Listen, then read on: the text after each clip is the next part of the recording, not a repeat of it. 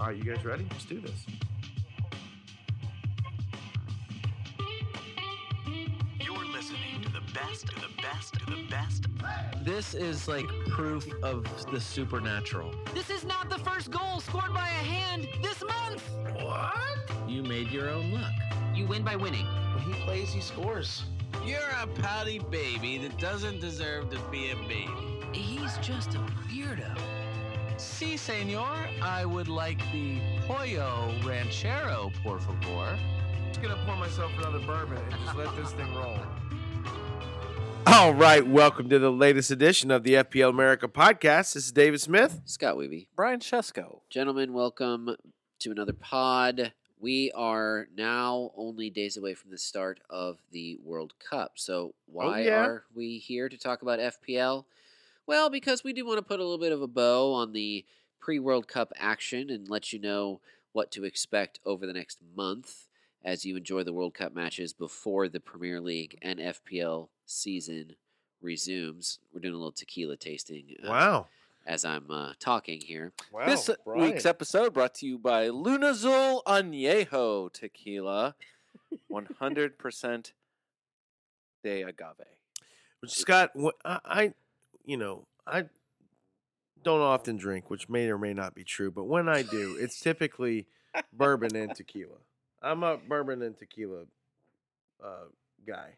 So You anyway. really started that like the Dos Equis, man. of course, of course.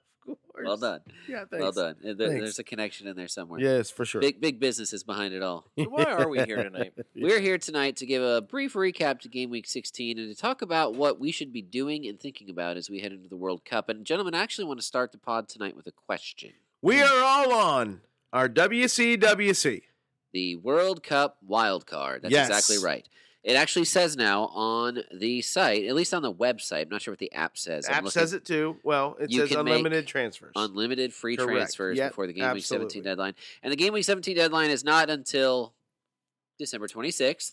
at some weird time, probably. Uh, it doesn't matter. Uh, I, I believe that is uh, outside of the U.S. known as Boxing Day, is it not? It absolutely. It, even here in the U.S. and our neighbors to the north, I believe they celebrate a Boxing Day, They do. as do as does all of England. We don't really celebrate it, but it does mean we get Monday Premier League football, which is great.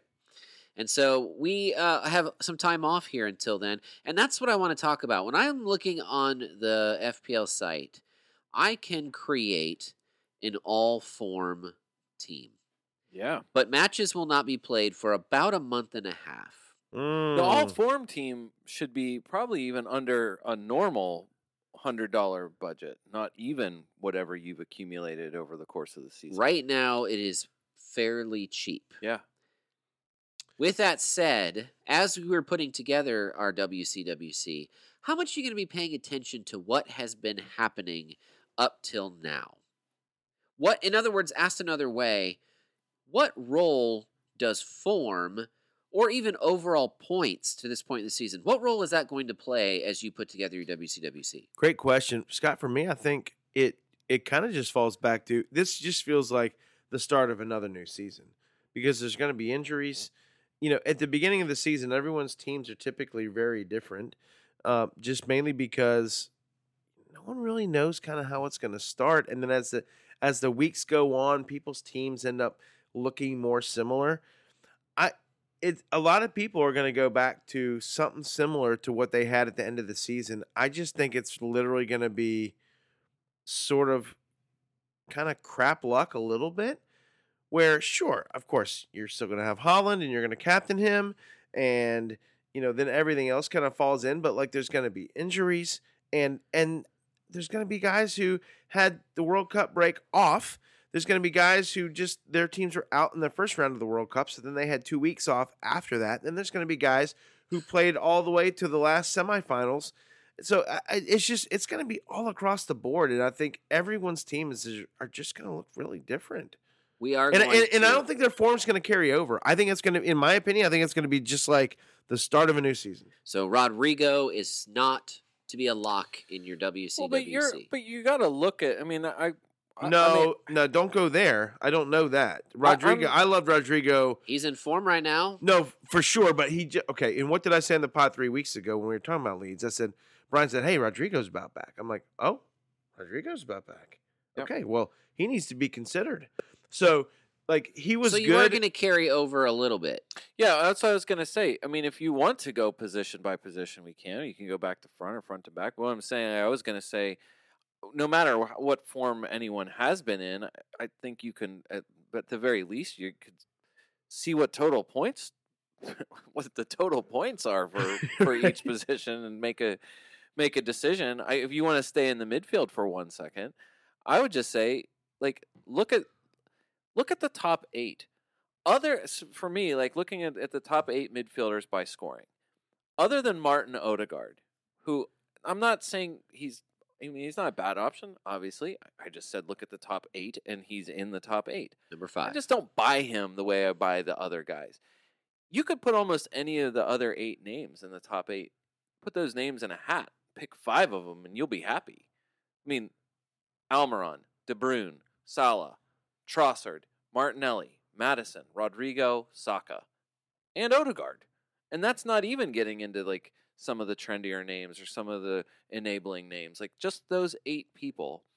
Like look at the points that are look- just Almiron on 93, your top scoring midfielder going into the World Cup break.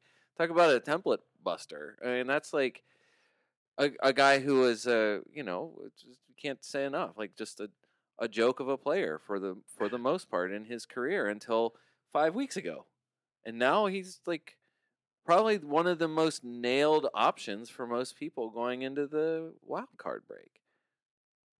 So He- he you- also- he World also is not playing. break. He's getting he's getting rest. He he's a Paraguayan international who is not in the World Cup. So they okay, are so I guess I have a second question, and you guys are say- sort of trying to Yeah. answer this one before I can even ask it, but I'll ask it here. It's the quintessential other question: What is better, rest or form? In other words, still playing competitive matches during this time, as opposed to, you know, behind closed doors friendlies. Is rest a good thing, or is, is Almiron going to cool off? Like, I, I don't know. I truly don't know. Almiron's going to be a very popular choice in a lot of WCWCs, but he's the five question six, is- right? So it almost feels like a no brainer. but should he be in our lineups? Is he going to be? I mean, he scored. You're right, Brian. He scored 93 overall points in the. well, okay. So he's, fi- Unofficial he's gonna be first half of five the season. for some people. For me at yeah, the he's, moment, he's more five eight. He's six. five eight right now. But Yeah. even still, that's a great price for someone who scored 93 points in 16 game weeks. But is there any reason to believe, with all that rest, with this time off, that we should put put any stock into that whatsoever? Well, I mean, I think I mean the next obvious thing is what what are they coming back to? So, the day after Christmas, Newcastle, rested or not, whoever it is, is away to Leicester. So, That's not scary. no, Uh, it. you say this, that. This is what I mean. You're gonna look at that. and- Leicester got hot before the break. I was gonna say you're gonna look at it and say, ah, neon green. No. Here we go. Is anyone even is anyone even looking at that for strategy Week purposes?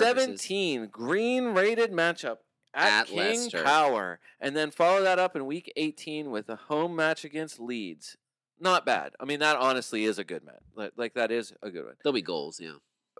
If you want to go to the, you want to run to the back real quick and talk about how Danny Ward, who I would have said along with a lot of oh other Lord, people, here we that go. Danny Ward is a is a the bench- Danny is- Ward fiasco. is a benching candidate because he can't not concede a million goals. and now the last five game weeks, he's been like the best goalkeeper. Gentlemen, gentlemen, he is the number one in form goalkeeper according to the FPL site. Yeah. It's He- really annoying. His last five six weeks are six nine eight three six eleven. It's corresponded with with a retooled back line anchored by Wout Faes. Wout Faes and and uh, Jonny Evans. Every and- time I hear that, I think of like a drill sergeant going like about face. Yeah, you should yell that at him when you see him. When I see someday. about face, I will scream about face. If Foss. if we Foss. if about we- Foss. okay, if we are going to use form to, to to do any informing of our WCWC, then you need to be consistent all the way through. Because in the form team, I'm sorting out by form now. The number three, number five, and number seven defenders overall for form are Leicester defenders. Yeah. You're going to put your Almiron choice up against the second most informed defense right now behind only Arsenal. That's what Leicester is if you're going to give form any credence in game week 17. Now, I'm not asking questions saying that I've got the answers. I'm asking these questions because this is what we're going to need to figure out over the next five weeks while we wait for the World Cup to be played. Because you're right, Dave. I think this is a whole new season.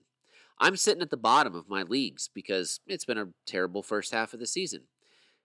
I have something, though, that I never get in any other season, which is essentially an extra wild card, a second fresh start. And not That's just any fresh start like, oh, it's the second half of the season, I get a second half wild card. No, I get a bonus wild card. If I can hit it big in game week 17 and 18, who knows what that might mean? for sure. Well, and but what's interesting is this: like we can't. This has never happened before, and will never happen again. Where all of a sudden there's a World Cup and everything stops in the middle of the everyone's seasons worldwide. FIFA has learned its lesson. They're never going to do corrupt Winter World Cups ever again. corrupt Winter World Cups. Fabulously said. Thank you. But at this point, regardless, it's happening. And so, but we don't have any type of prior involvement with anything of the sort.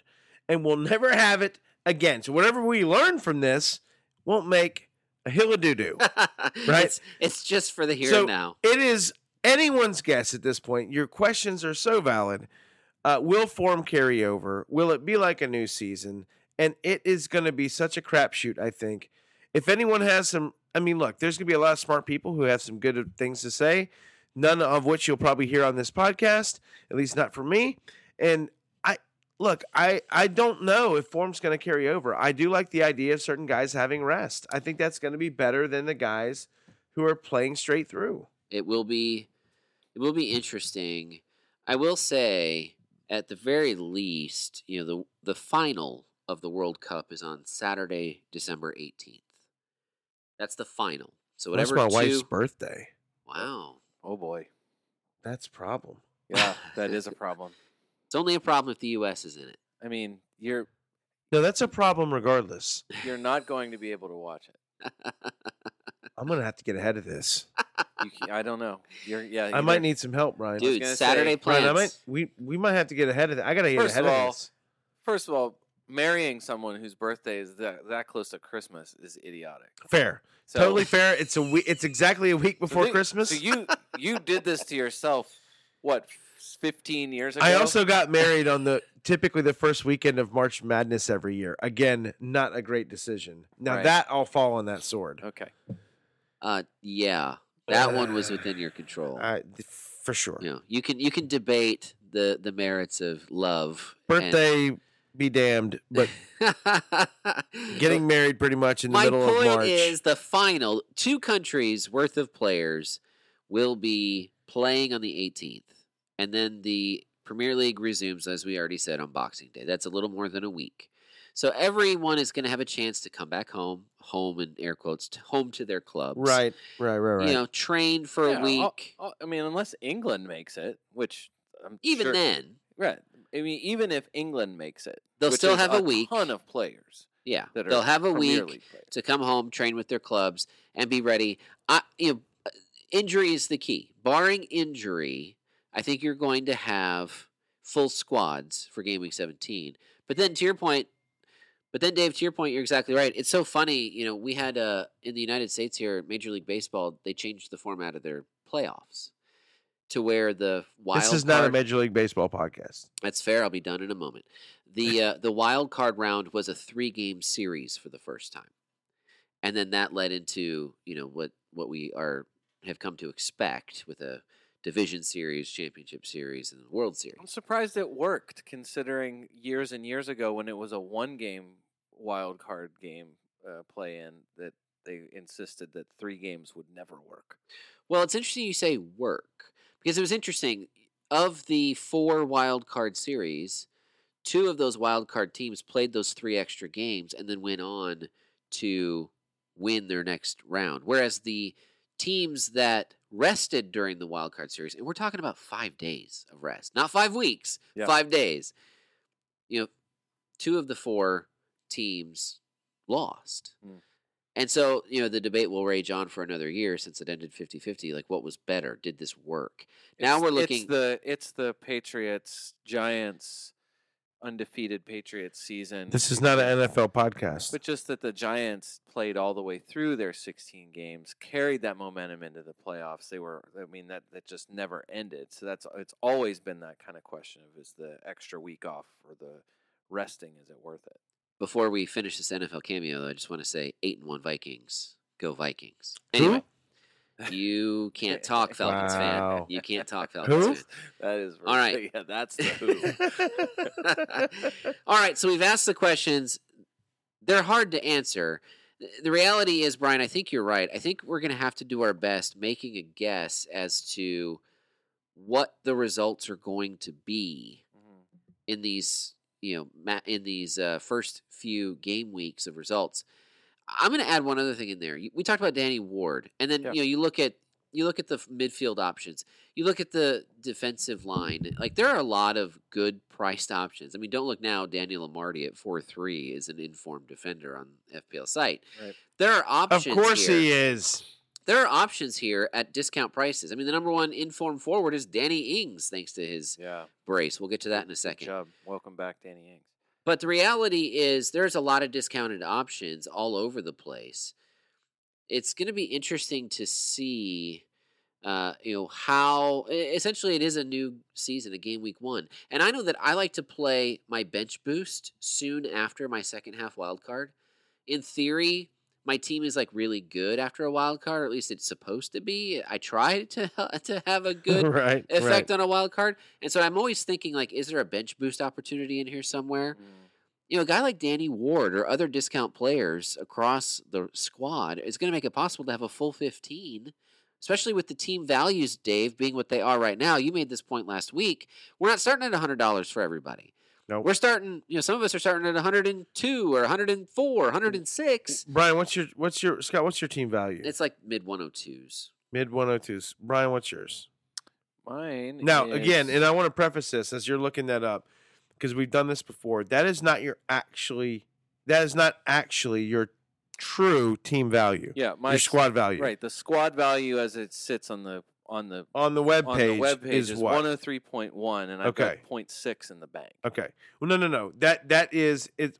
Okay, so one hundred three point one. So one hundred four point seven. fast math. 104. 104.7 is Brian's. I am at 104.7 as well. I have 2.7 in the bank at the moment. But that's not your actual team value. If you truly want to know how much money you have to spend, because that has price gains Just that you're only X getting half of. X out all your players. You got to X out all your players just on the app. Don't save, obviously, but this is the t- easy time to do it because you're on a wild card Yeah, anyways I definitely don't want to. and that will show you how much money you have to actually spend. It's usually about half of your gain, Yep. or close to it. It just depends, but it's it's frustrating, Scott, because again, we always fall back to why can't it just be that? Yeah. but it is it's what it is. actually with real money to spend. It's actually 101.5. So all of my money, like a lot of other people, a ton of my money is wrapped up in. You know, it's the gains from Martinelli. It- Haaland. it is the gains from Trippier. It's the yes, it's the big gain from Haaland. It's some money on Saka, but for the most part, that is that is Haaland and Martinelli and Trippier bucks for me. I mean, that's that's where the that's where my money, that's where my gains have been, and th- those are people that I wouldn't. right. I mean, that, that's the. I mean, I'm that, on a 102.4. You said 102.1, no one hundred one point five. 101.5. Okay, The reason why, just for those who are listening, the re- you know, some people are like, "Wait, what? that's not half of what Brian said his team value was." The reason is because you're also going to have some guys who went up a tenth, they went up three tenths. Yeah. and that doesn't round up. nope, That you're exactly right. down. Yep. So you end up losing tenths across the board on on all these guys when when they've gained an odd number of tenths. Do you want to? I mean, do you want to talk about positions here? Do you want to talk about goalkeeper, defender, midfielder, forward? I mean, you, I mean, I, I there are. I mean, the names to me, I feel like there are some real decisions. I mean, the the nailed the nailed names in your team. You're, I mean, what are the chances you're starting the the you know post World Cup break without Haaland? Are you will will you? I mean, I'm sure there are some people I'm sure who will. Crazy people, but sure, sure there probably will be. Right, some I'm saying, but it's not Hold like on, the, though. the, the, Hold on, the team. The selection percentage isn't going to reflect that. It's going to be over eighty percent coming last- out of the World Cup The last three or four game weeks, you can't argue that not having Haaland, you could have done some good Yeah. things with a differential oh, choice. oh, for there. sure. Yeah, Kane. If you had gone, if you had picked up Kane from the moment that you saw Haaland injure his foot in midweek, you crushed. And or if you Haaland, have- Haaland was if you have both by of them, you still did okay. However, Sure. here's the thing: Haaland has a break. He's going to get these five weeks. Oh, off. he's getting full rest. Yep. Full rest, baby. So I would argue that he's probably going to be early season Haaland to come out Yeah. in game week 17. So I uh, t- to your question to answer your question, I will have him because I actually will expect him to be fresh. He's getting something he never gets, which is a do-over in the middle of a season when normally he would you know, he already was showing signs of breaking down. So will I have him in game week 30? I don't know that he'll be available for any of us in game week 30 because that's Yeah. just how he is. But for game week 17 in this season, yeah, he'll be in my wild card. So, I mean, just looking through the top scoring, like let's say goalkeepers, right? Nick Pope is your number one guy. Seven clean sheets. He's you know beat, tops for clean sheets. Only has forty three saves. I say only because it's the tenth tenth most, but you're not hoping for Nick Pope saves. You're hoping for Nick Pope clean sheets, and he's giving you that. And like we said, Newcastle come out of the break at Leicester, home to Leeds, at Arsenal, and home to Fulham. So Leicester, not really sure what to make of that. This Newcastle team, uh, you know, coming up against that, you know, that this uh, juggernaut of a Leicester team all of a sudden. Leeds is Leeds. You have no idea. I have no idea what to expect from Leeds any week. At at Arsenal, you don't like it. I mean, a- a- as much as I mean, as good as Newcastle have been, I don't think you're expecting that they're going to keep a clean sheet at Arsenal. no, I, I don't. No, I'm not saying that they'll like get stomped, but I, you're right. I don't expect them to keep a clean sheet. At, But I just think like this is a, a position nobody you don't want to swap your goalkeepers around. So if you already have Pope or you brought him in, whatever, and you, like I, just not sure that you necessarily need to go to him because those four matches. I mean, if there's anything that Leicester, Leeds, Arsenal, and Fulham have in them, it's goals. Because especially after the World Cup, you're going to have a same similar uh, a Mitrovic who has just played maybe a game or two in the World Cup and then gotten some rest because Serbia is not going to the final. Right. Before we go any further on this, uh, before we discuss this further, I, I do want to point out that we might want to limit our post World Cup fixture analysis to the first three game weeks. Yeah. Because you have to No, remember. I totally, I, I totally agree with that. you have to remember that you know when they come back, that is the traditional festive fixture time period. Actually, starting on Boxing Day is a little bit later than usual, but this year, of course, it'll start on Boxing Day, and then you're going to have three game weeks in a week. Three Mhm. three game weeks in in nine days technically. Uh, the third game week will start on Monday, just like the first one. Game week seventeen starts on Monday. So every, there'll be thirty matches in nine calendar days. Mhm. And then you have that week off, the traditional FA Cup weekend off after that. So those first three game weeks, form is going to be huge. But then you also have to take into account who's going to play all three matches. And will they play all three matches if they've gone deep into the World Cup? Just another layer you have to think about when you're setting up your squad for the start of the post World Cup season. Uh, to me, Danny Ward should be 100% selected. Somehow he's still only 28.2%. I and mean, yet, to me- Brian, I want to want Danny Ward. But he's coming back to you want to want him. I want to want him, but then I see Newcastle, I see Liverpool, and I see Fulham as his festive Yeah. fixture opponents. Yeah, and I would just say pick a different other goalkeeper and don't feel bad about benching him for those. Like I- that, like that's where I like no matter what, he's a starter whose price is not going to change off of 4.1. At So- 4.1, I can bench him Yes, until absolutely. until the fixtures are better, and then maybe I bench boost with him as my backup. I can't argue if you go for Pope. Uh, Dean Henderson is at twelve and a half percent. Is I think he's too selected. He's second overall in goalkeeper scoring because of, of 14 in game week two and the most inexplicable back to back clean sheets in game weeks 12 and 13, Brighton and Liverpool. So Dean Henderson's like most of his points came in three matches. I mean, no, there is no defense that you want to target more than Nottingham Forest. So to me, Dean Henderson, if you, I, mean, I guess if you like to a chance at a save point or two, go for it. He has the fourth most saves of any goalkeeper this season. Alisson, third highest scoring goalkeeper. But one, why would you spend five and a half on your goalkeeper? Two, why would you spend five and a half on Liverpool's goalkeeper? And three, Ooh. the same with similar to Manchester City. Why do you want to take up a, a, a potential other Liverpool spot with your goalkeeper? Like I, to me, I, Alisson is. I mean, he's capable of finding it. I guess Liverpool's defense is capable of recover. I guess. But I just don't see it as You, a- you can stop that talk right now. I, I'm going to give you my two goalkeepers. It's Go gonna, ahead. It's going to be hard to take me off of this. Chelsea starting keeper. Oh yeah, They're coming back to Bournemouth and Nottingham Forest. Okay.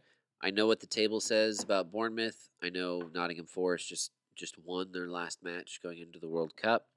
It's still Bournemouth and Nottingham Forest. Then they play City. Yep. But that's the week Leicester play Fulham. Yep. So I like a Mendy. Uh, what's Kepa's return date, by the way? Do we know? Christmas. Okay. Kepa. So that's the thing. I was going to say Kepa uh, pr- presumably will be fit again after the World Cup, and, I would guess Graham and, Potter's and guy, I would right? guess he goes back to the starting lineup because he wasn't benched for performance issues. It was the opposite. His performance kept him in. What a turnaround, Yeah.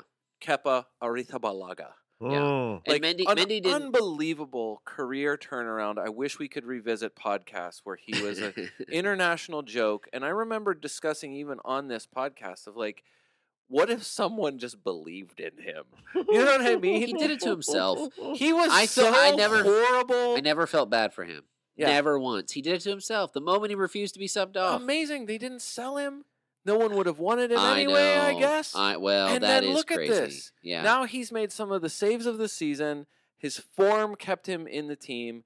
And Graham Potter had to admit, yeah, like Mendy's made some horrible mistakes that Kepa's not making. exactly my point. Mendy did not steal the job from him Yeah. in this moment where Kepa's been out hurt. So my starting keepers are almost certainly going to be Kepa.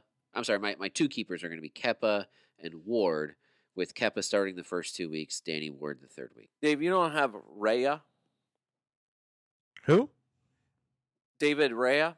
Oh yeah, that guy. He he's a goalkeeper for. Why would you come back to a Brentford keeper? He is the budget Henderson, I was going to say. I know. No, he is. I want to talk trash. Uh, Spurs- League Billy loves Raya. Yeah, Raya. Spurs- Spurs, West Ham, Liverpool. Back to back 11s, or sorry, back to back 10s. You're looking back too far. No, I'm just saying game Too weeks much. game weeks 11 and 12. I don't scored- care. I'm just saying I'm he, looking that's forward. I'm- Spurs, West Ham, Liverpool. I'm saying that he is uh he has been a popular choice and I'm saying similar to Dean Henderson 20 of his season points came in two you will not repeat this uh clean sheets against Brighton and Chelsea. He has 3 total clean sheets on the season. Why pick him at all?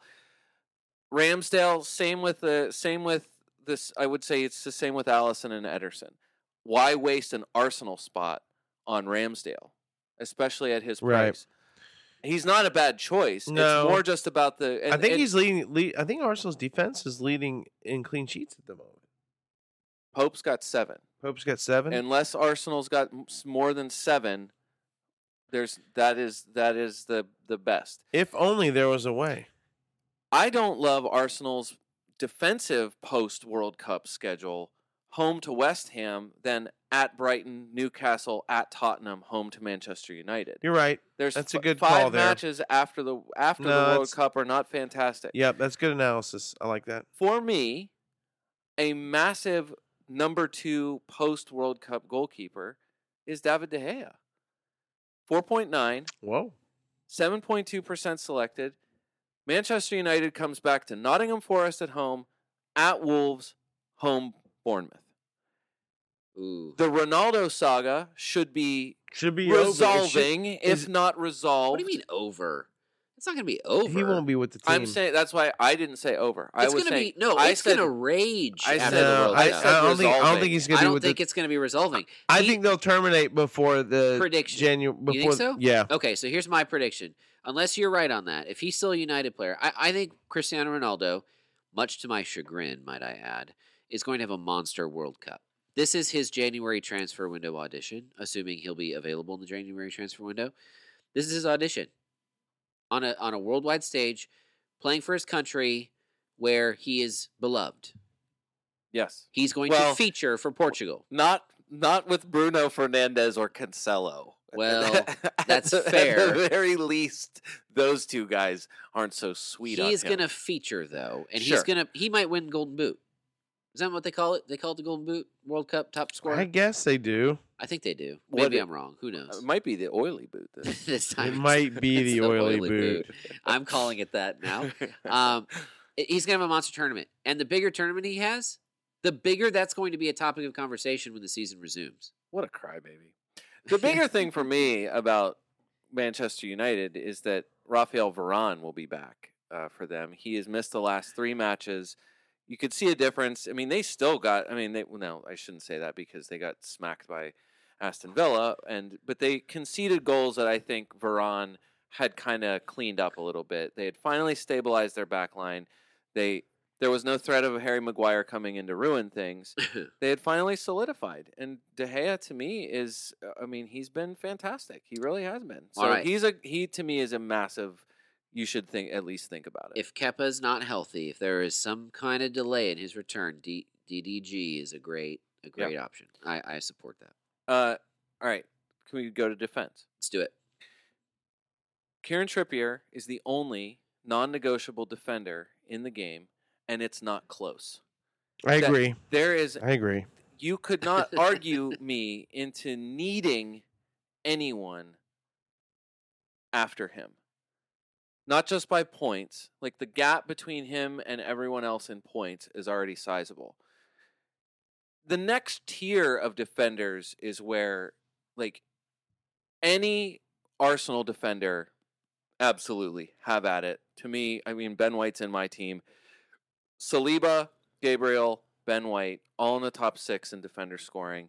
I, who's going to be mad about having any of those guys? Yeah, nobody. To Yep. me, Saliba being 34.9% selected is way too high compared to the other two guys if who you are don't, I agree. I agree completely. I've owned them from the beginning. Right. So, but if if I didn't own any of them now, I agree totally with you that I would go with one of the other two.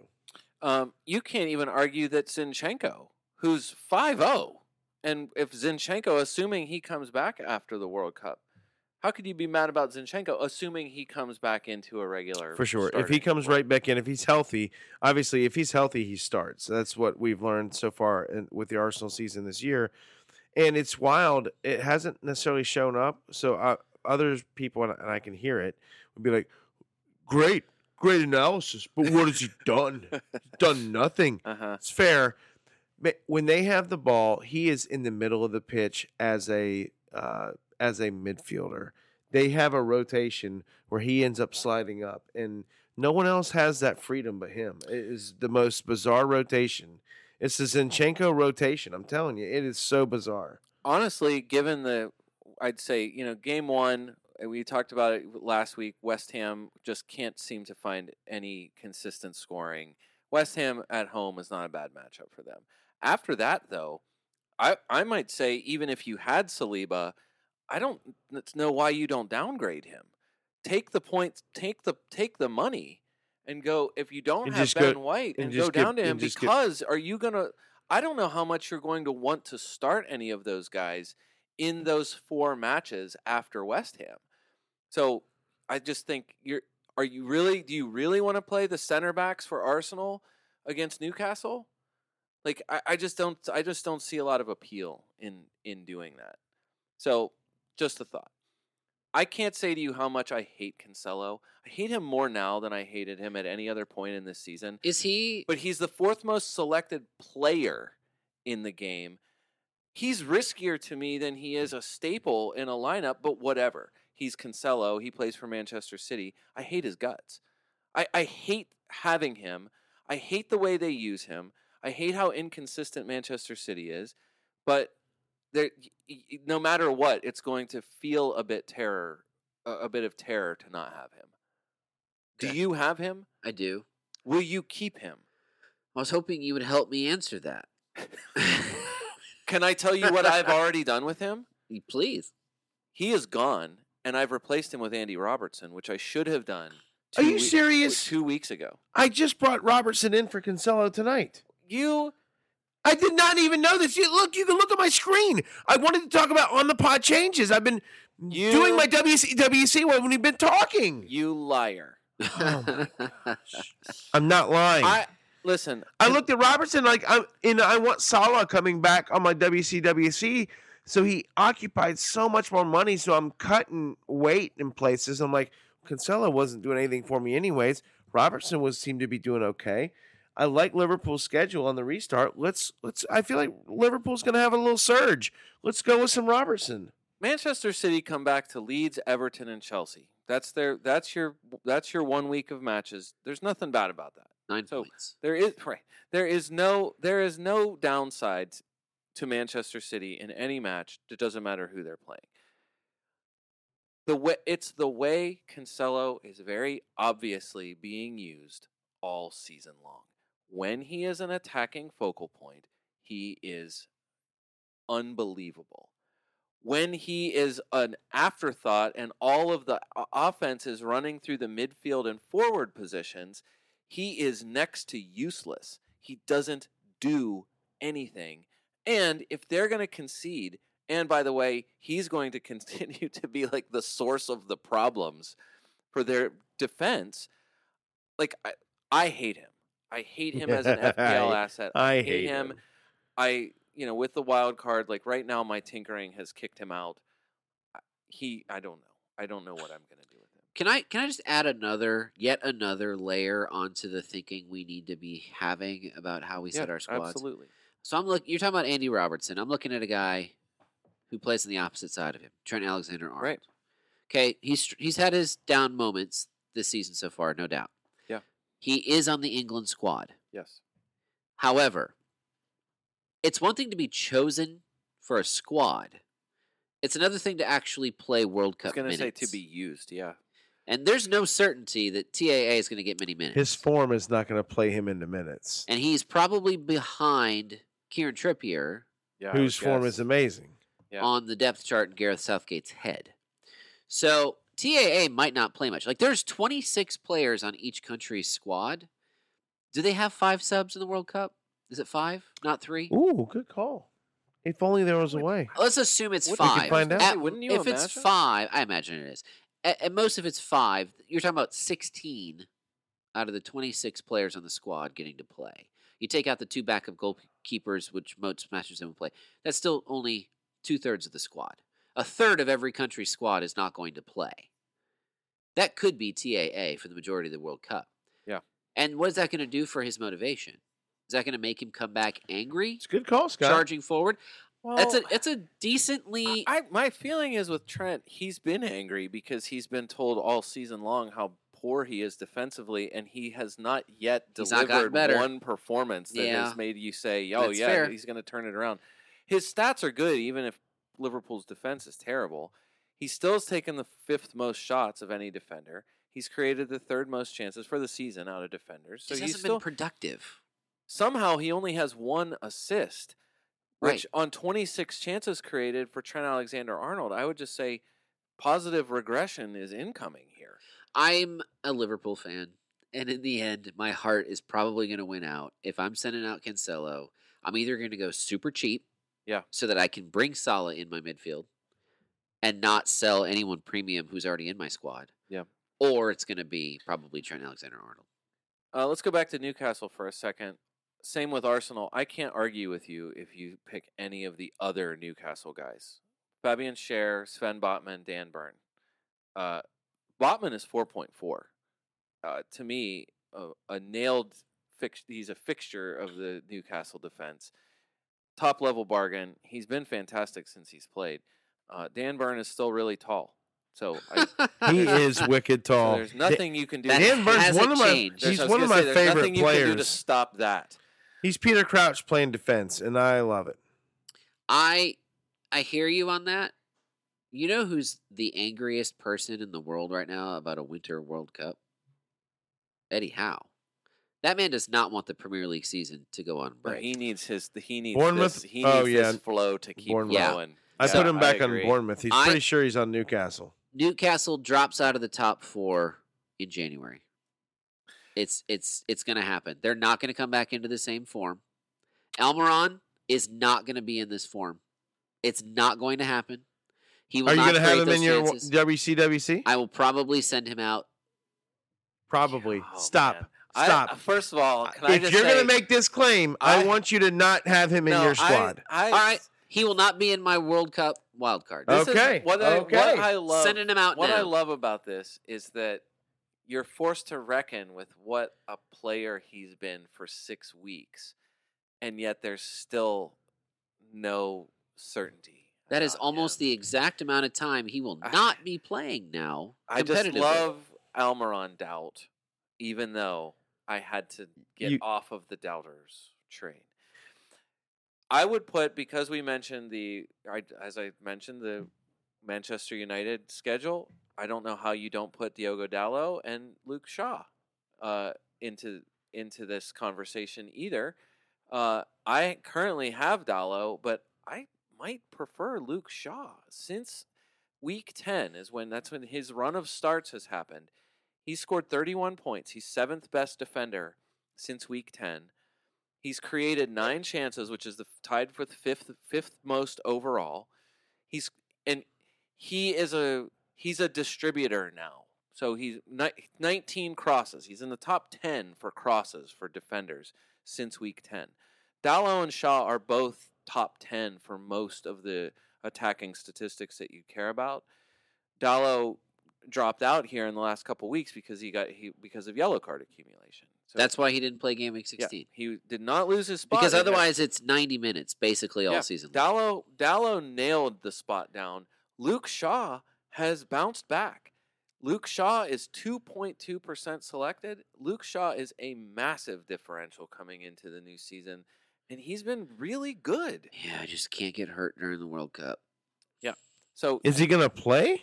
I think he might.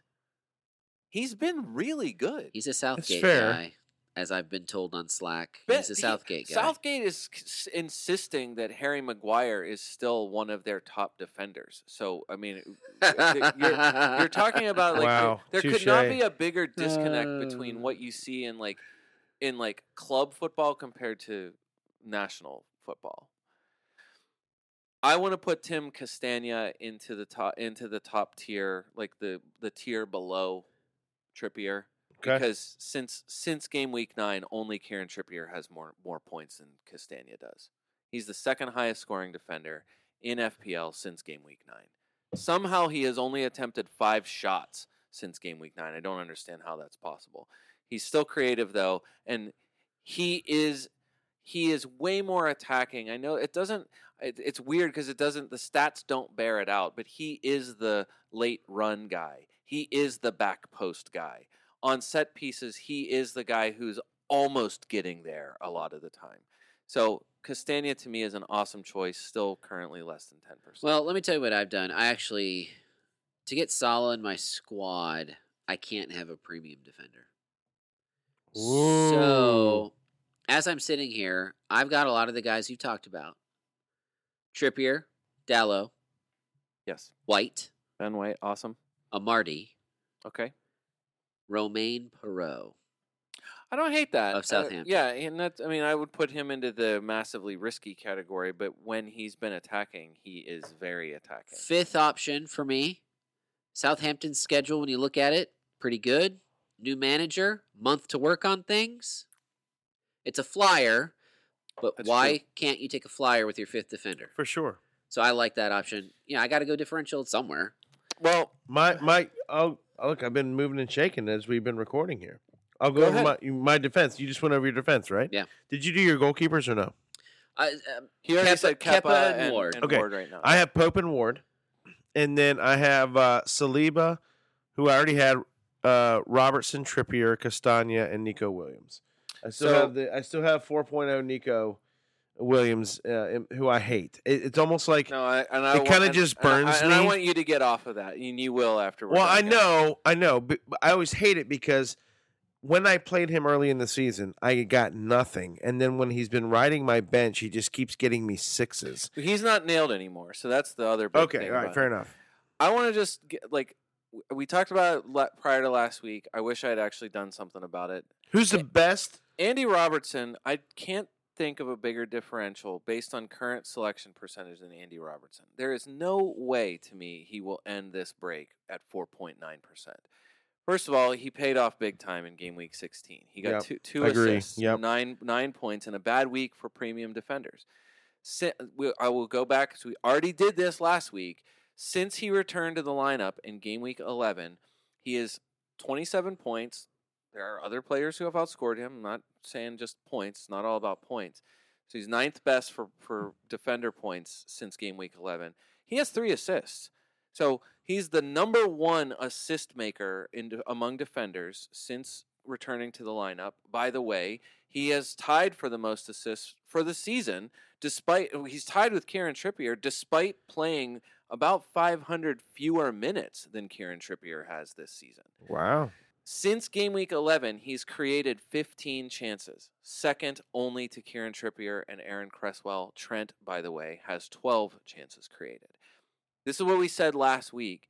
Andy Robertson, the thing that was missing from his game through the through his struggles at the beginning of the season is that he was making the late runs into the box and taking more shots and getting the touches in the box, but he wasn't creating the his big source of points last season was from his creative like his extra creative actions.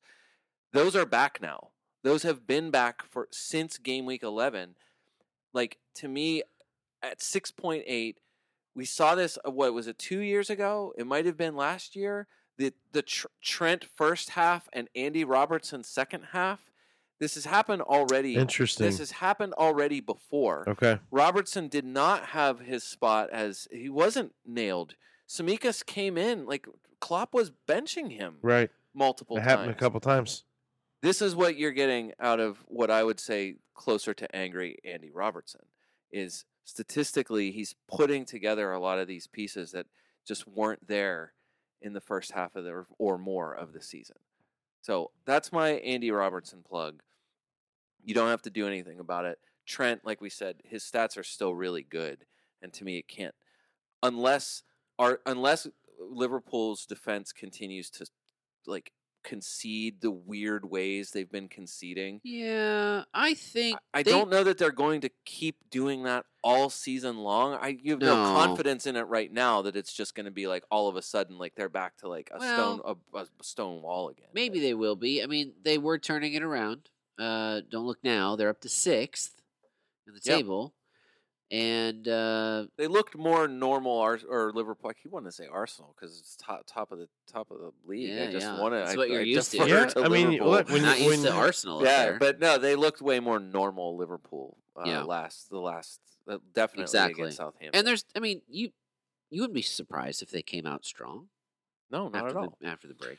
Dave, what I was going to say in the selected too much category, uh, to me, Nico Williams is he's twenty three point seven percent, Right. and I would just say, what are we doing? Dead here? teams. what are we doing here, folks? So is he is he done? I got a be- I got a better benchmark for dead teams. We'll get down to it All in a second. Uh, there, one, they're better enable enablers. Two, he's not nailed anymore. All right, Three, Nottingham get- Forest is the defense to target. You want an enabler? We already talked. We talked about Hugo Bueno on this podcast numerous times. who? He has started the last five matches for Wolves. You don't want anything to do with Wolves' defense right now, but they are also about to get a new manager. And as we've talked about, we talk about this forever. What does the new manager want to nail down first? Defense. What are you doing with your defense? Correct. Hugo Bueno, 3.9. Okay. is started the last five for Wolves. And Dave, I would say if you don't want to go, if you want to stay even money, Nathan Patterson. He's back in the starting lineup for so I- Everton back this week. Yep. They're home to Wolves after the break. Right. You can use Patterson when it like For he's, sure. I agree. starter. I agree with that. And I was going to ask about that. I- Um, like to me, if you were picking one for sure, just based on pure money, it's it's Patterson, and it's not close because he's uh, he has been really good for Everton when he's been out there. and and he has a way of getting down the down the Yep. pitch too, for sure. Uh, another one to think about because James Justin is out for Leicester. Luke Thomas, four point two. He's almost not selected at all. My guess is that's his spot. He's played there before, and he's. I don't. I can't say uh, as we're sitting here that Would you like him better than he's a definitive starter, Patterson? but I you'd want a piece of uh, like if you can get a piece of Leicester attack uh, i- as a defender, yeah, I mean give that to me. That's why Castagna is so that's why Castagna is a is a, a desirable asset, Right. and I think Luke Luke Thomas is on the other But side. if you already had Castagna, you wouldn't want Luke Thomas. no, you're not going to double up right? on Leicester defensive wingbacks. Just but like Amartey. Like if you went Amartey, like would you rather have Thomas or Amartey? I'd rather have Thomas. Okay, I want I, I like I feel like I would want the I want the guys playing the wings. but you wouldn't want to double up. Like I have Right. Castagna currently, so I don't But- need. but I don't would, need to. But I would also want to see, like, I would want to see, like, hey, Luke Thomas. uh, We've he's done this a couple of times, like in- Okay. in the last season for sure. When he's gotten a chance, he's he's taken advantage, and now you have a ruptured Achilles, James Justin. He is not coming back into this position. Someone has to nail down that side. Yeah. So Luke Thomas is the one who got a crack at it. He's zero point one percent selected. Interesting. The other guy that's selected too much is Perisic, and I don't need to really. I don't. I don't feel like I should have to argue that. Mhm. He's twenty two percent I selected. agree. Just too unstable to justify holding. Not to mention Spurs' defensive weirdness. No, for sure. Um, I'm gonna go to my WCWC midfield at the moment. Great. Do you want to know who I have in my defense? It's the same. Yes, as, it's well- the same as you guys. It doesn't matter. Is it's it? the same? Yeah, it's the same. Right now, it's it's Ben White, Robertson, Dalot, Trippier, and I got Bueno, but he. Well, it's not the uh, same. It's not the same at basically the all. same. It's not the same at all. All right, I'm going to go to the midfield. Martinelli, Almiron, Rodrigo, Salah. I've gone back to Salah in my Ah, WCWC Stupid. and Andreas.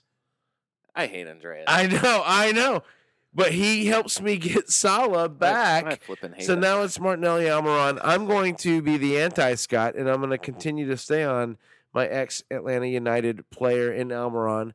And uh, so yeah, Martinelli. Although I could be, I know you kind of poo-pooed Odegaard, and I'm sure it's because of stats and XG and all that. No, no. I But- just wonder, I just wonder if maybe, just maybe, he's especially coming off some rest. He and Haaland are going to be taking down um, drinks in uh, Nordic uh, igloos uh, yeah, as they're waiting for the World Cup to get over. Make a make a poem out of that, please, Scott. Taking down drinks in Nordic igloos. that sounds like something you could put on cursive Taking script on your, ice on, on your ice forearm. shots, ice shots on Nordic slides. That Um, sounds like something that Megan Fox would tattoo on her on Oh. her love handle. So, anyways, I got Martinelli there, but honestly, Brian, that could turn into Saka. That could turn turn into Odegaard. I'm not like super uber locked in to Martinelli. There. okay. I feel like there's multiple good options there, and then maybe they're all, you know, the same. And then Almiron, Rodrigo, Salah, Andreas. It's Scott- not that look. It's not that Odegaard is. We, no one is saying he's a bad player. No, I mean, know. The fact that you would. I It's mean, the fact that you're the closest thing you've had to him in recent memory was Mesut Ozil. Like the that you Right. finally have a guy who is like can control a midfield with. And, and the, the fact that he's paired with players like Saka and Martinelli and Partey right, and Xhaka. right, right, Like, right, the right. fact that you have that that's the lineup that you're throwing out there week to week is got to feel like just so refreshing. For It's given fun. the lineups that have come out there in the last. Few it's fun for top of the top of the table Arsenal. It is. It is nice and fun. I just am saying that Odegaard has done it multiple times. He's done it like twice this season, where it's like he just happens to be the guy that hits the hits the shot. he stole. He stole that one, like his first goal this last match week. That's already been forgotten about. Mhm. He he and Saka's foot pretty much hit it at the same time. but it touched Odegaard's foot last. more, yeah. more or Which something. yeah. stinks uh, as Yeah. a Saka owner. I For don't, sure. I'm not, not not happy to hear. No, about for it. sure. Scott, who do you who are you Midfield, on? Scott, Scotty, Potty Hay. So I miscalculated a little bit as we've been working through this here, and I am I'm wanting to have both Salah and KDB. Okay. Oh man. See now that's a good. That's a that's a kind of That's differential some pairing. I was gonna say that's a kind of differential pairing that is uh, that that's that's some pod spice. I like that.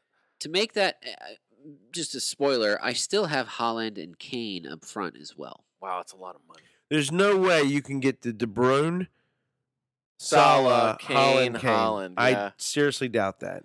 Well, to help me, I did take Perraud already out, and I put Patterson in at your suggestion. That Yeah. saved me four tenths right there. Um, I love Patterson as a s- as a choice. Honestly, I think he's such a good. if he if he's back, I he is back. yeah no I. Well, as you informed me, Man, I'm I'm pumped for Patterson. I love that guy.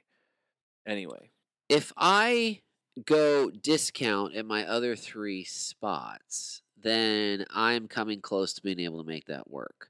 I originally, uh, alongside Salah and KDB, I originally had Zaha and Trossard. Can't do it. It Just absolutely, Yeah. that, that can't be done. And so I'm still tinkering, literally, as I'm talking here, uh, to try to uh, go down from Trossard and then to just to get down far enough to have just a meaningless third forward. There are some forwards at 4.2.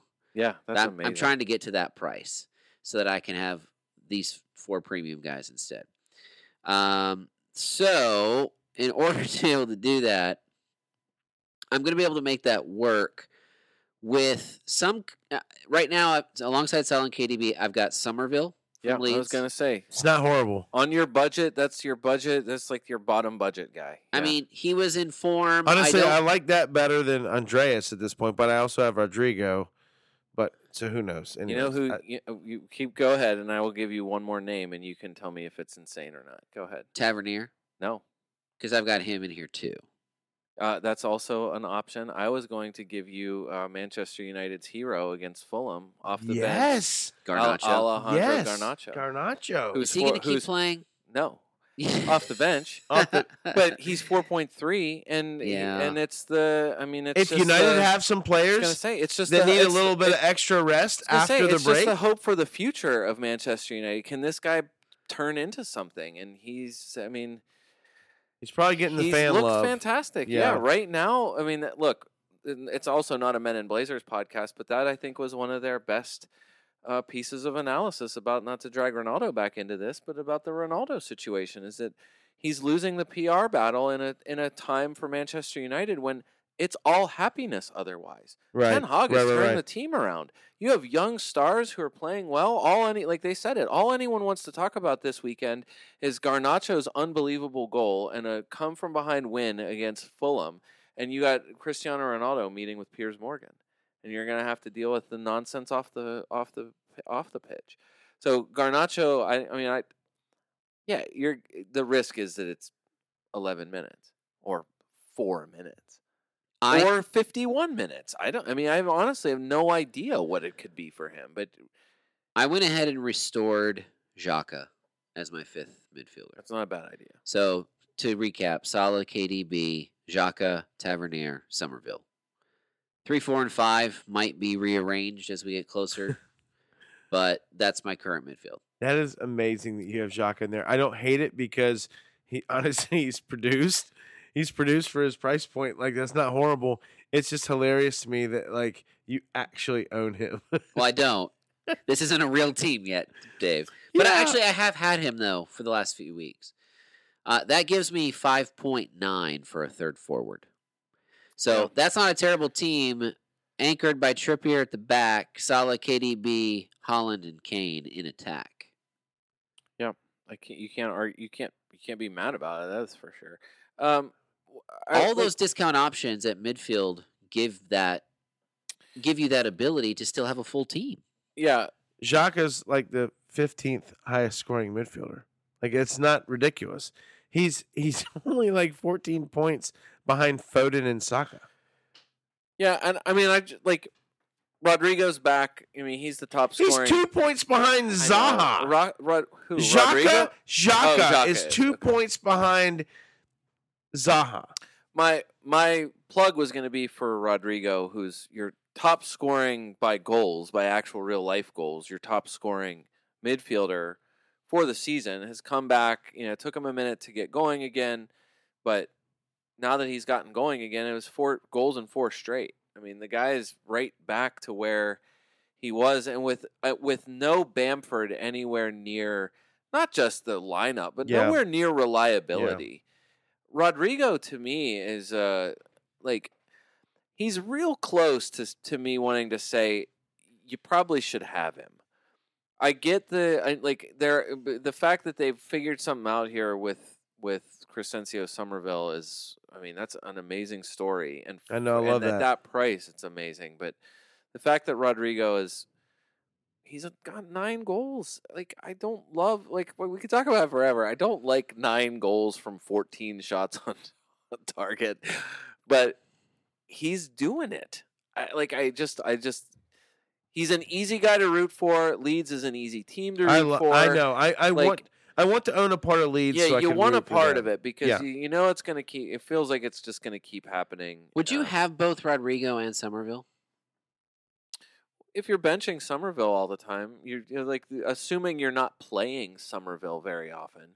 Then yeah, Because I could turn Tavernier into Rodrigo instead, have them both, and just have that discount. I was going to say the reason why you don't you don't care about it is because if they're both like it's not going to be a, it wouldn't be a decision. You're going to want Rodrigo more than Summerville anyway. And in the event that you ever did you do bench boost, as long as he keeps the spot, you'll never feel bad about it. He's in this is a I mean this is the peak question of how will form carry over, especially for Leeds. Oh, for sure. Uh, but I mean, I don't know. Something about Leeds feels legit to me.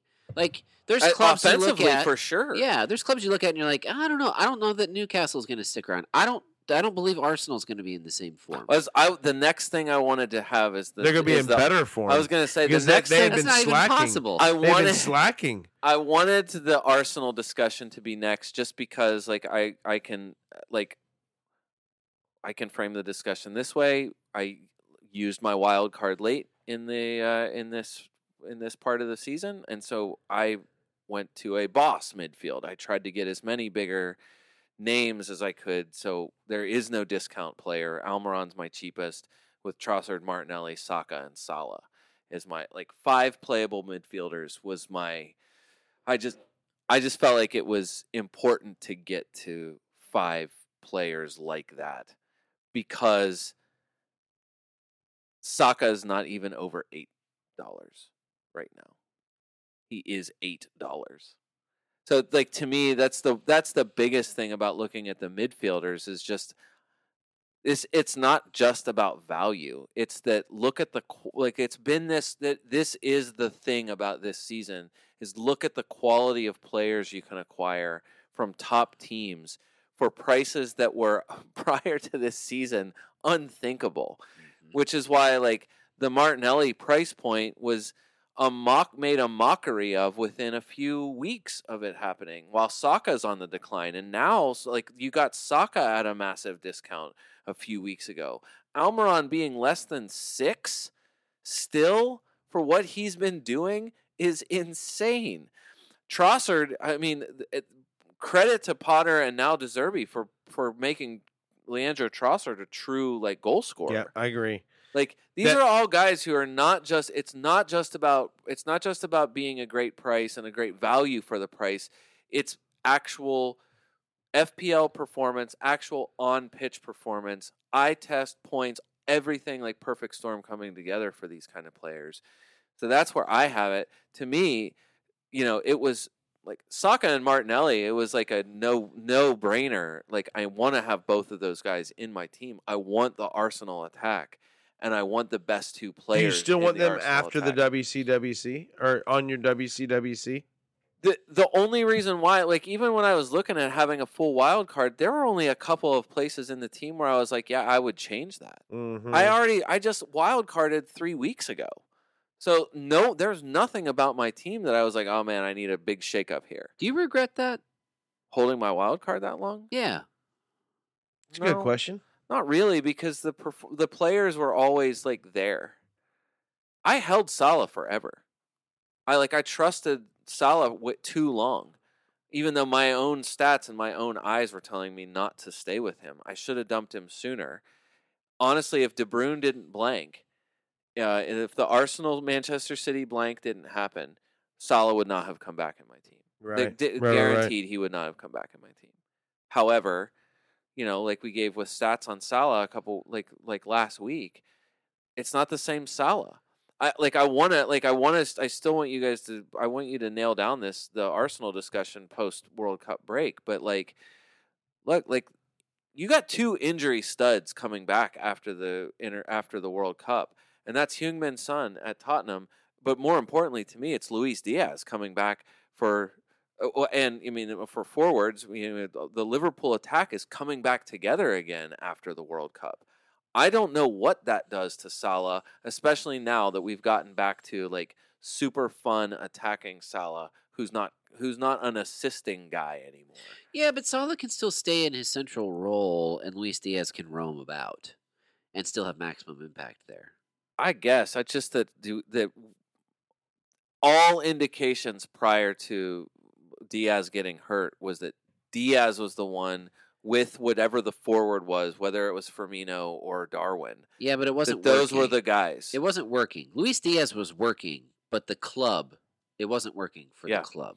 so I don't think you bring it back in the same way you started the season because that didn't yield results. well, I just I hope Klopp still sees it that way. I'm that sure he it's like that's He's a smart man. I'm sure he will. All right, let's get on to Arsenal. That, that's where we really need to go. Like enough Liverpool. rename the podcast in Dave's voice. Let's get back to Arsenal. Scott, you've been wrong on them all year. So let, let, I want to hear how wrong you're going to be uh, coming out of the WCWC. You're the one asking how- me if Saka they're and Martinelli need to be in my team they're- I'm so committed to them. Well, I'm I just saying, wanted your what opinion. exactly have I been wrong about? Arsenal. said You've been wrong on Arsenal all season. I haven't been wrong about Arsenal yet. I said they're not going to be. every conti- time. I said they're not title contenders till after the World Cup. But and you've been wrong. It's not after the World Cup. How is it possible to be wrong? It's absolutely possible I to be haven't wrong. said on anything they're about- still top of the table when the World Cup concludes, and I will concede that they're. No, I said January, February. All right. Yes, Brian, that is you true. are my That is witness true. That that is very January, yes, that is February true. is where the title will be lost for Arsenal. You look. I'm not saying they're going to win the title. I'm just saying being worthy of being called a contender. They have a five point lead through 16 matches of the season. Yeah, they're going to come back and they're going to draw at home against West Ham, and then that's the when The- the, the What have they fall off. shown that make you think that they're going to come back and just have form? What what they have won out of all the matches they've played in every they've they've lost to Manchester United in the in the regular season at Old Trafford. They've lost to Brighton at Brighton in the Carabao Cup. And then they drew Southampton at Southampton. Honestly, Dave. Everything else is a win in Europa and and in every Premier League match they played. I'm not saying Scott is right. However, January 21st, I know. you will know a lot.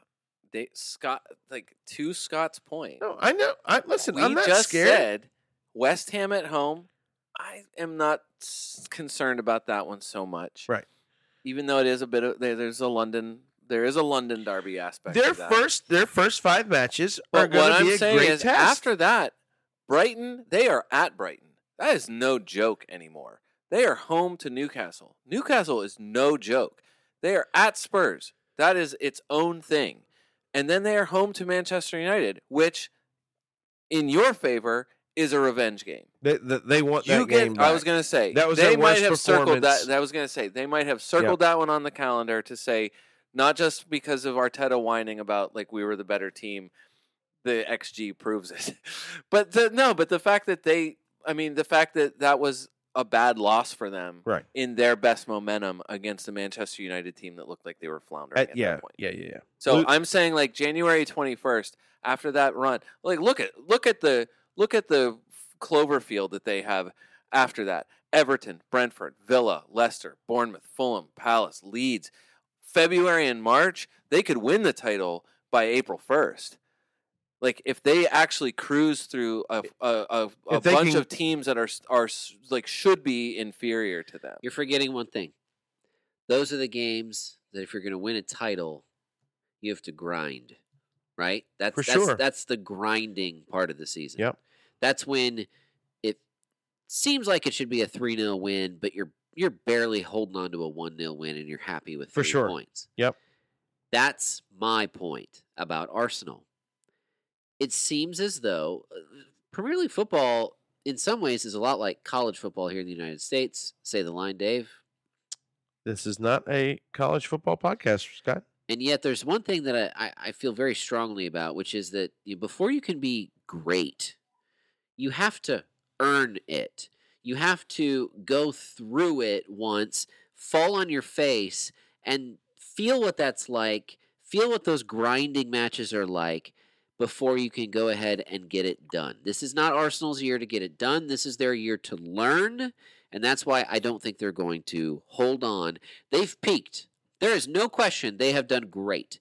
I'm not taking anything away from Arsenal's first place standing in the table, five points clear of City. I, I, I the, there's no arguing that it's happened. They've done great. They've done great.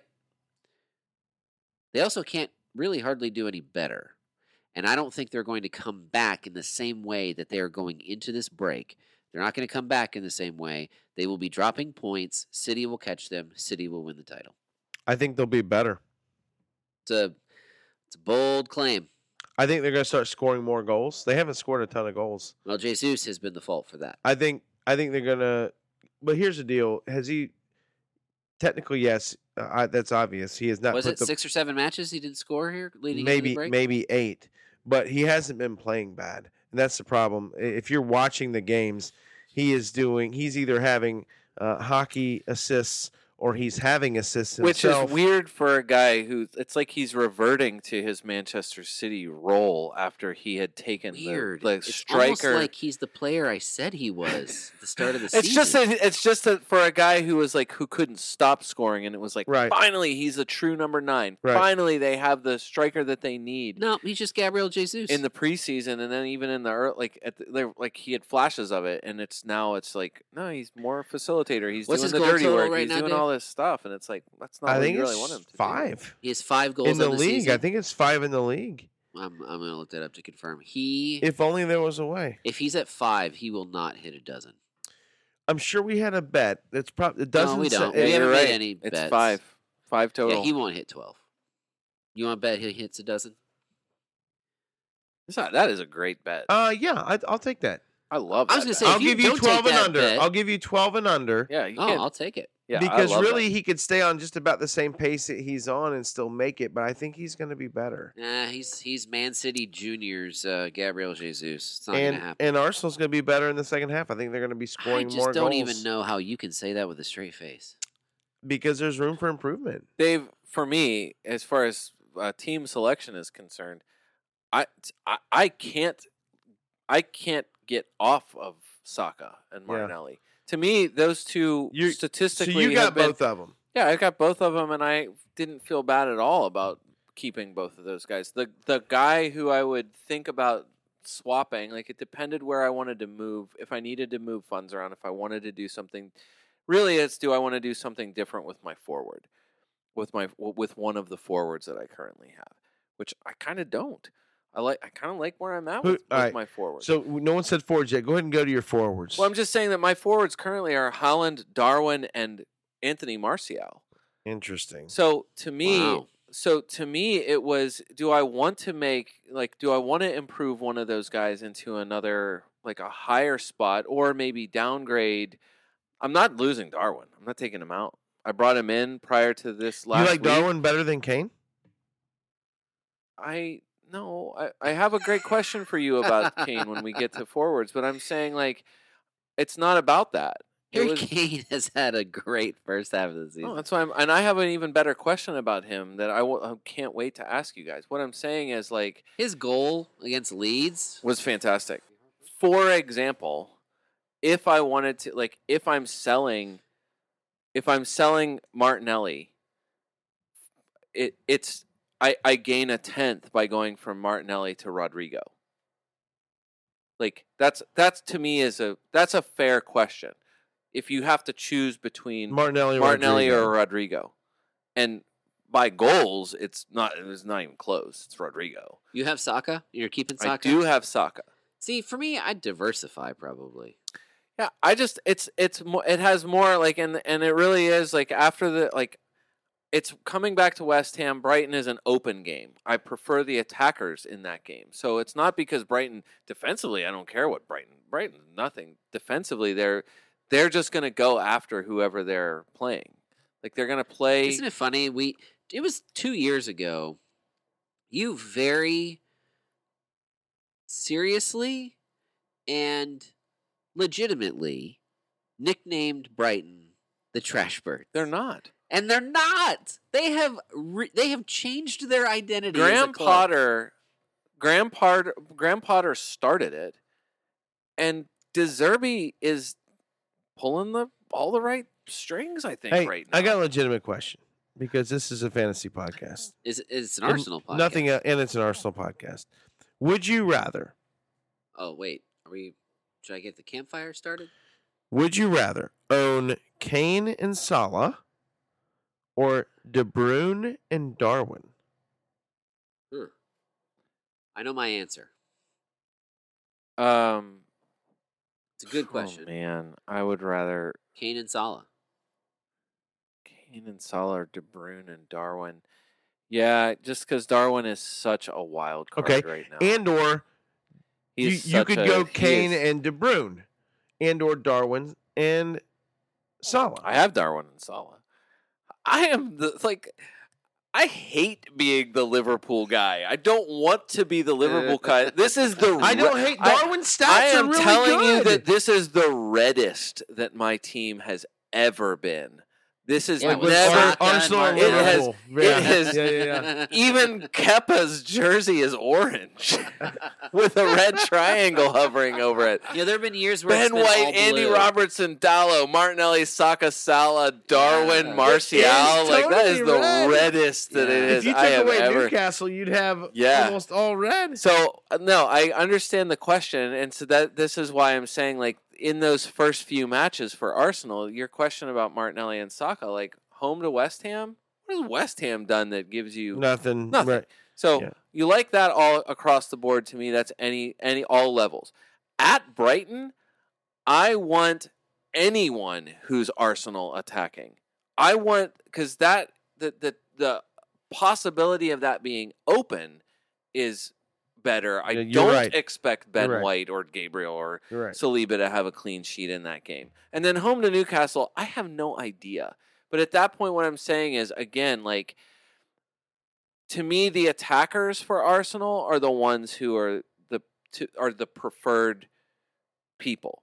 Like that, I would prefer the attackers. They've been so good in this category all season long. Right now, top top five eh, or, or top ten for shots. Martinelli, 33 shots. He's behind De Bruyne by one, Zaha by two, Trossard by three. Like he's a top 10 shooter for the season. Saka's form didn't pick up until mid like the middle of this like this this part of the pre-World Cup break. So like uh, like it's it's more about the Arsenal attack than it is anything else. And again, I w- had gone to Ben White. If this was a t- like if I was going to come out of the break, if I was going to sacrifice somebody, to me it would be more Ben White to prioritize the fixtures for somebody else, not a defender. I've been Scott. dying to say this. Go ahead. For the last two minutes, West Ham will have a second half resurgence, and if I could make it work in my budget, Jarrod Bowen would be in my wild card. I I have a question about like uh, bounce, West Ham is bounce, not bounce this backs for Yes. certain people. Yes, Yeah. I think clubs that have have gone ahead and gotten new managers are going to benefit from this break. It's basically like a new a second preseason that can only help. And West Ham is, you know, we've been saying this. It's weird here. It's it's it's awkward. It's weird. It- But but this is West Ham, and this is the same squad that you know made a European place and is still in European play coming out of the you know going into the new year. They will have a second half resurgence. They will figure it out. Jarrod Bowen is worth going to, even now, because again, form minimally matters. But conversely, A club that has a new manager but just doesn't have any talent, like Wolves, not Mhm. going there Right. unless it's for budget purposes. Sure. And a team that is is better than what they're playing, but still has the same crap manager, like Everton, not Mhm. going there except for budget purposes. Sure. It's not a. It's I just have to say this. It's not rocket science that the very thing that kept the Gerrard and Lampard generation of the England men's national team from Right. succeeding Right. is also what's keeping them from succeeding as managers. Gerrard which already is? sacked.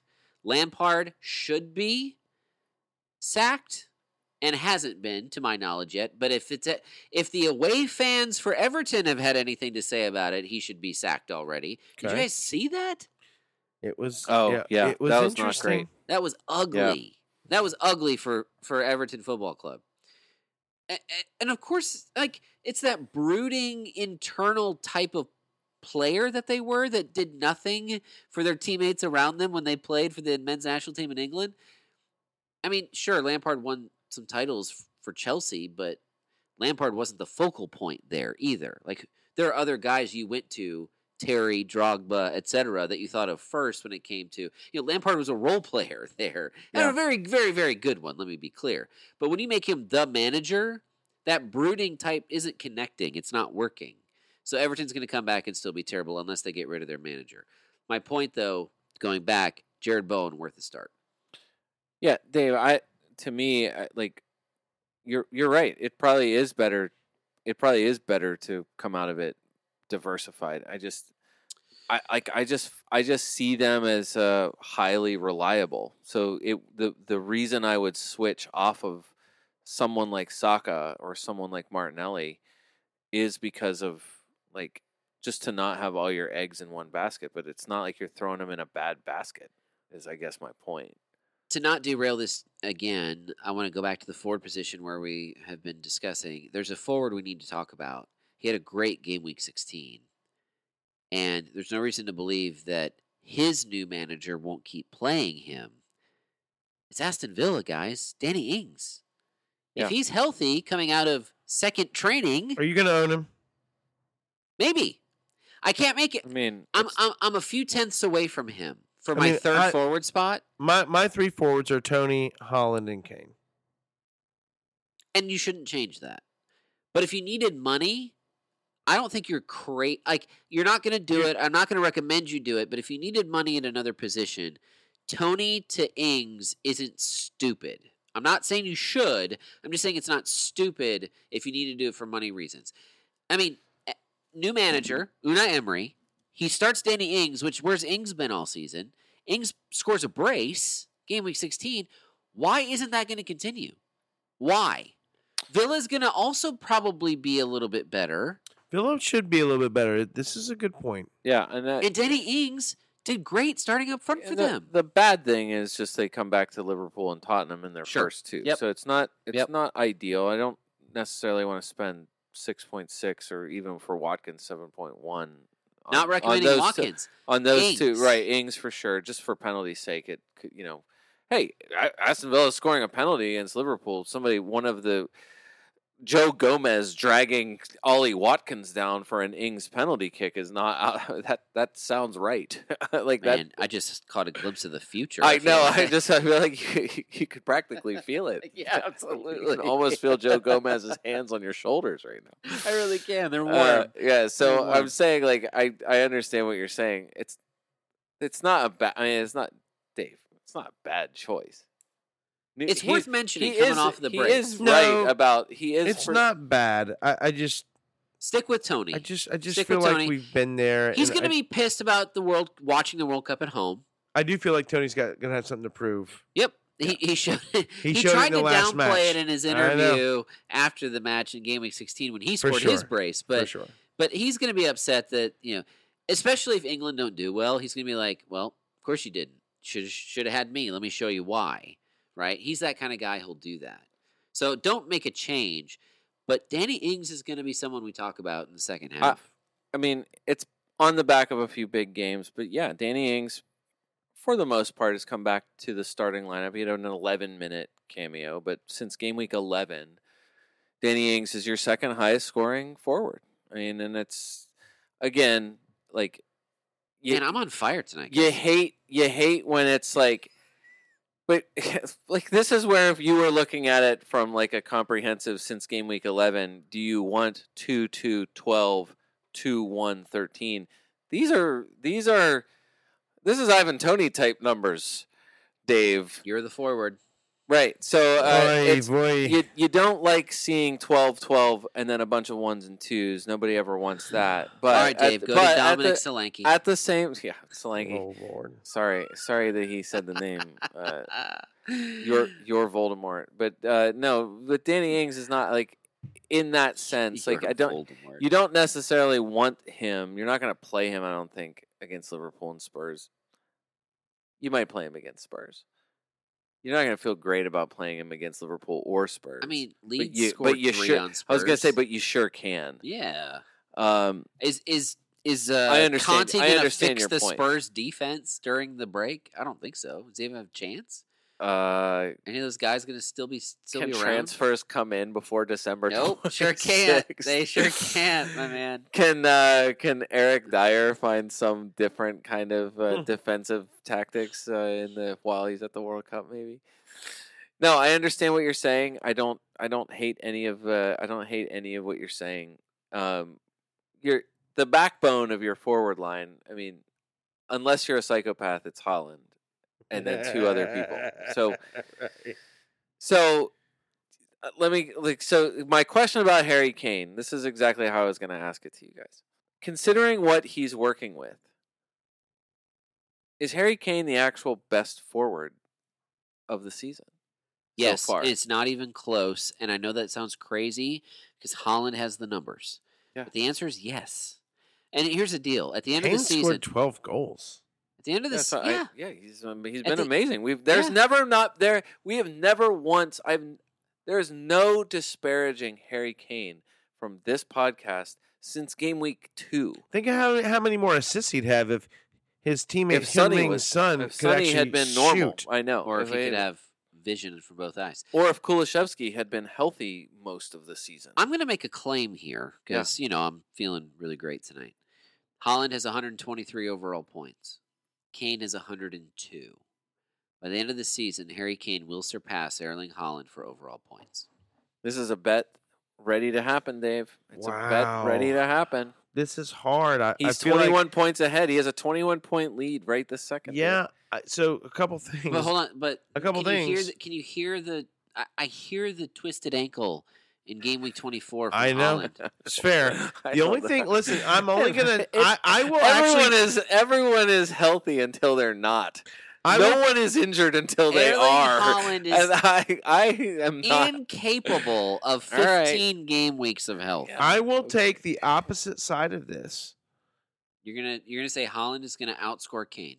I will only because Haaland's going to get a five week break, and Kane's Oh, going to be I'm like not saying Haaland. is- Kane. England, you know, I'm not saying Kane's gonna will outscore Haaland in semis. January. I'm saying by the end of the season. I- I'm relying on Kane's rubber ankle to I- hold up. exactly. I was gonna say. I was just about to say. Harry Kane has managed to not have a, a nearly fractured ankle yet this season, and he managed to not do it because he only played half of a season last season. So I, I, I would love to believe that Kane is going to maintain. I'm doing it anyway. I, I, I, l- I mean, I, I like Harry Kane. I'm We've not made as arg- many I- bets in this pod as we have the entire pre World Cup half of the I love season, Dave. I love it, Dave. and I thought we'd have nothing to talk about. You really, it's true. We almost didn't record. So and, and in all fairness, in all fairness to us I still and have- our listeners, I still have more midfielder questions for you guys. rapid Alright. fire, But, but rapid no, fire. It's got to be. It's got to Rapid be fire. quick. Is James Maddison a total? So for Yes. so so just for just for a second to come back, uh, do you really hate James Maddison that much? I've always hated James Maddison. I Maddison. know you you hate know him. this. Yes, I it's do it's know. everything about him as a person. I don't like him as a person. I would want to punch his face every day in training if I played alongside him. He is that kind of person. It's obvious. It comes to the TV. There's no question about this. And then for him to score a goal and say, oh, I made my contribution. I'm going to make sure I stay healthy for England. And I'm just going to go ahead and sit down on the pitch in the 23rd minute and come off and then go ahead and tweet on, or uh, not tweet, but post on Instagram that, you know, oh, I'm okay. Just ready to get with the lads on Monday for my England flag emoji. Uh, no, I honestly hope Honestly, I, Mm, I would be okay with a broken bone during World Mm, Cup training. okay. You're mean. I'm not Wow. mean. That guy is a jackass. wow. Uh, we talked about the top eight midfielders. Again, I have no issue with any of them. I would say, like, I would Is call it- Maddison in the top eight? Yes, he is. Then you it. should have issue with him. I don't have issue with Mm. him. He's been fantastic this season. He has been fantastic this season. I just don't. I don't like him as a person. know, if you don't I like him as a don't like- person, I I don't like that he completely sat- I don't like that. that he sat I- I'm down. not Can I a- ask you a qu- quick question? I was going to go to to. delay things. yeah, go ahead. Joe Willock, four nine. What are your thoughts? I mean, Joe, he's- Quick. It's gotta be quick. Inconsistent. you're not going to have him no. or Almiron. They're too close in price. You'll find a way to get Almiron. Summerville's going to be better at four four than Willis. I like Joe Willock. I I've wanted. I feel like there have been times where you've wanted to talk about him. uh, you know, He throughout totally the season. stole that goal from Almiron. Just hasn't. Just hasn't had it. Just- at five one or whatever he is now is better than I, I would say like the best of the rest, like out of outside the top eight, and I would put Odegaard in this category, honestly. But Foden, Zaha, Marcus Rashford, Harvey Barnes, and I'm putting Kulusevski in there because now that a fit Kulusevski, you see what he does for Tottenham.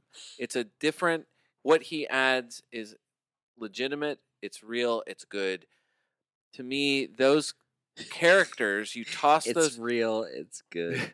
All right. you just add. I'm saying like I've already said. Like looking at what Manchester United is coming back to, Marcus Rashford is coming back to that. yeah, but is it the Marcus Rashford who can't shoot? Yeah, but is, is this Funchester United? Yeah, that's what I mean. If Ronaldo's not around, it's Funchester. It didn't. he it- will be around. Marcus Rashford's not. Marcus Rashford's not.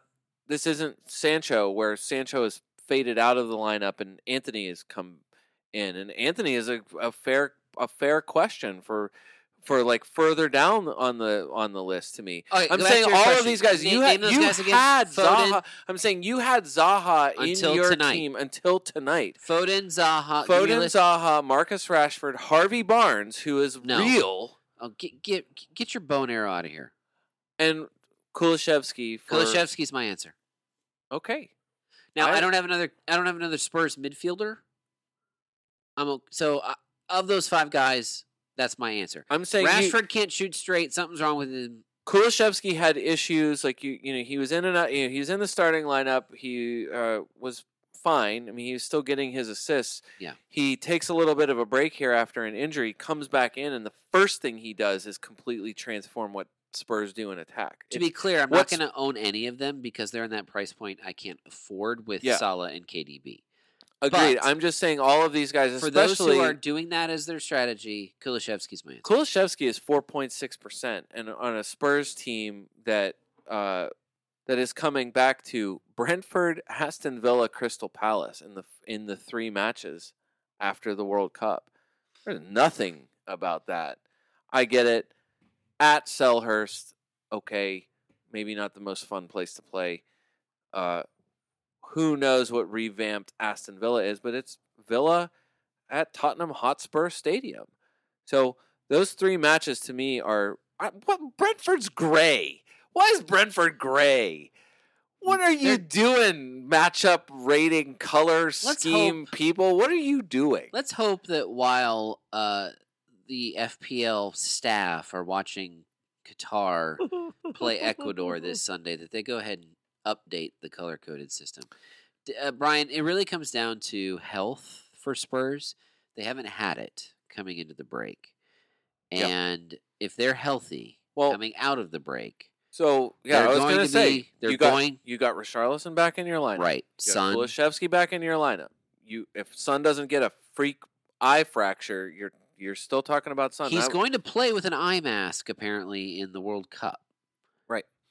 Right. By the And- way, he was looking pretty fly on the on the touch line Yeah, that's true. He had a this hilarious past outfit. weekend. I love the glasses. Um, yeah, what what uh, Hogwarts house? No, this is not a Harry Potter podcast. I mean, he bringing was that? he was yeah no. he- Uh, what- Bruno what's, What's Harry Potter's house? I know that's He's Gryffindor. me to ask. Gryffindor. He was straight Gryffindor. Uh, Bruno's in his own no man's land.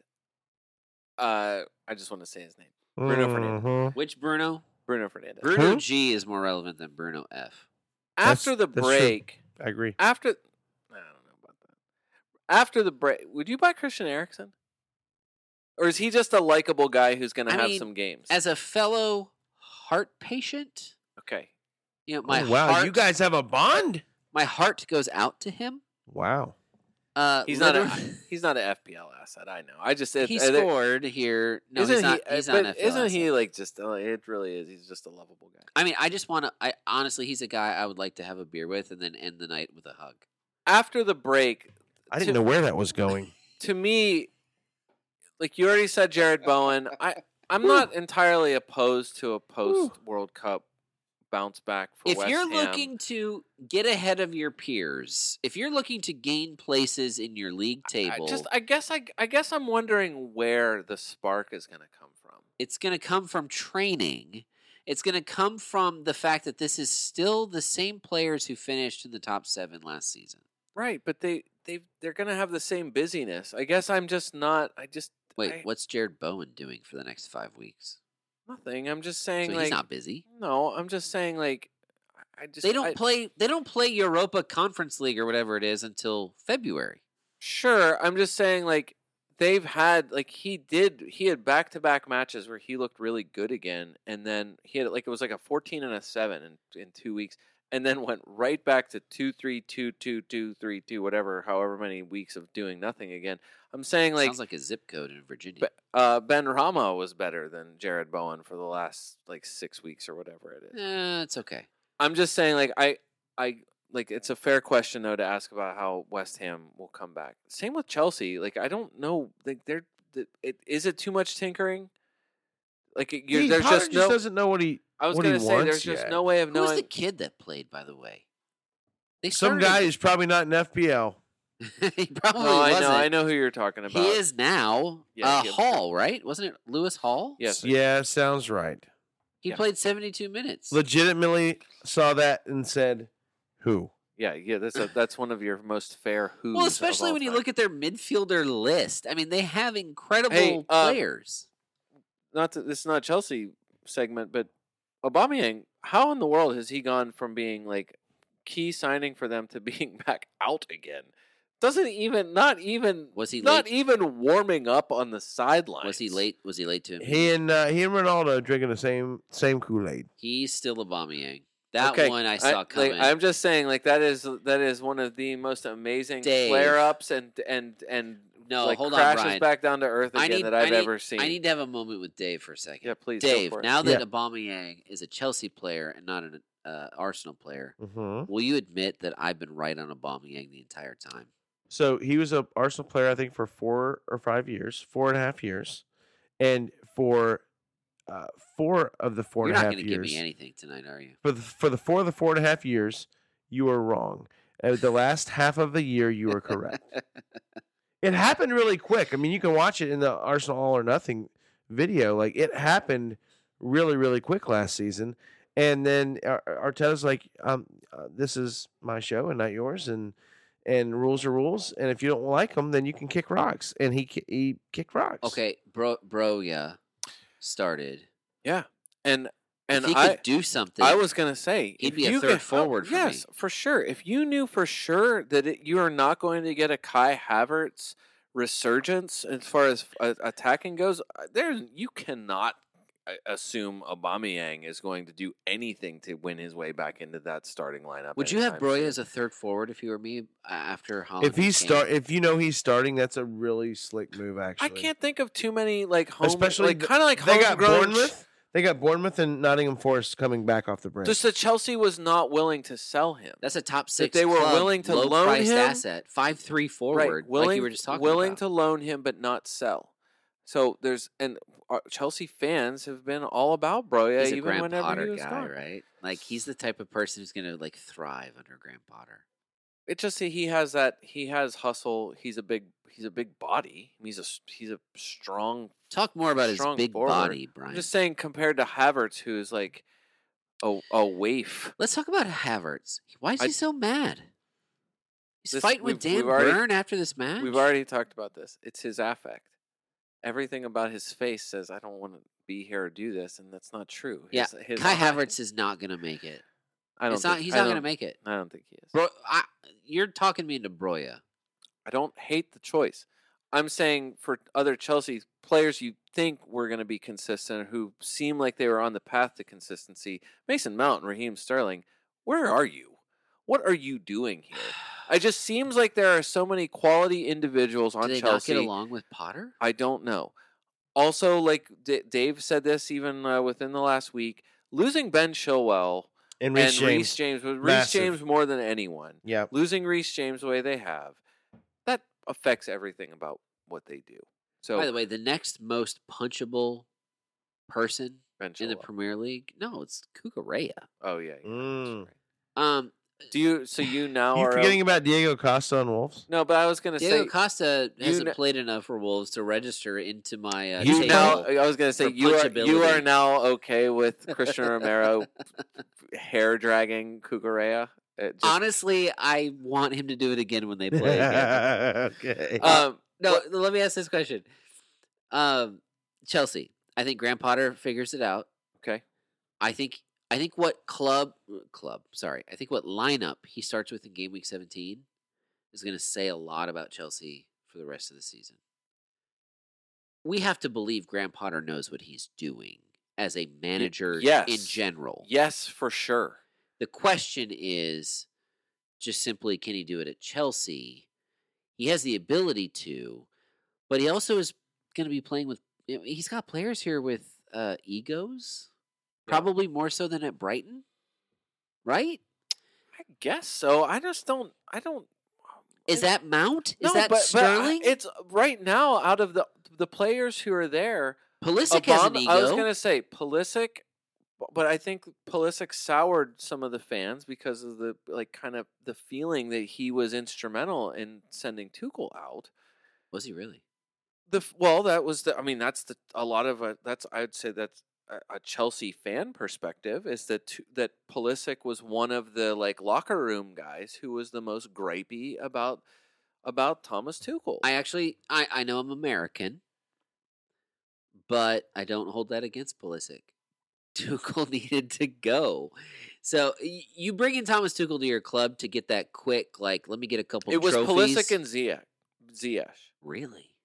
Yeah, I don't that's know- I don't know that's the that's the. Well, I was gonna say I have not dug into our no, Chelsea I'm saying that that's two, the two of the guys who were the most disgruntled about the amount of time they were playing, and rightfully so.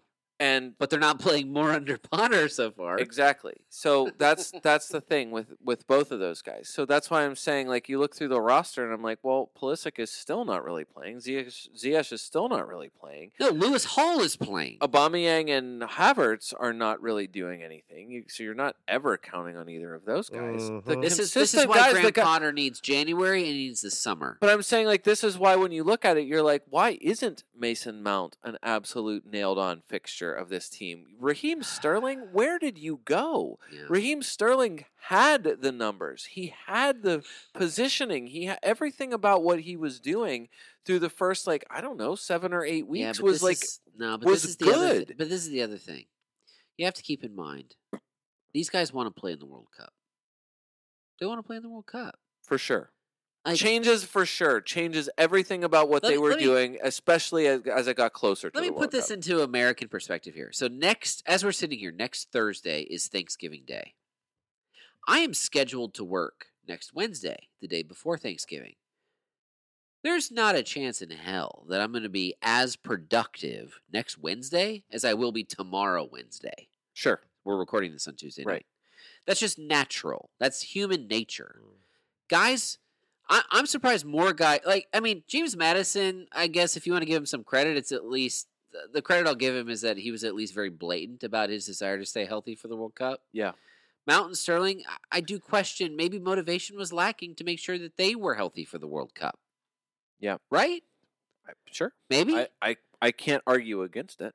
So the best thing for Graham Potter is that England is not d- doesn't get out of the group stage. Wales and U.S. advance instead. Not crazy. It's probably not going to happen, but not crazy. Graham Potter gets all his guys back, and he can put his best eleven out there on Boxing Day. Yeah. No, I, I for sure. I, I, I can't argue. Brian's not buying that, Dave. Well, I, yeah, England's getting out of their group. uh, You think so? Yeah, at, for at the expense of who? Uh, Wales. I hope so.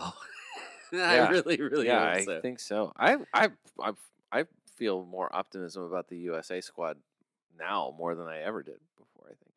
Uh, back to the bounce back discussion. Uh, Mount and Sterling, you're not buying those guys. It's just- No. it's just a question. Bowen, I understand if you want to No. punt on it, but I, I personally wouldn't do it. Antony, you know, that was a guy who had great form and then an injury kind of derailed his form. And so, depending on how you view the rest of Manchester, to, to me, it's still Rashford is still the preference. You're not, and you're not doubling up on Manchester No, United heck no. midfielders. Agree. for sure.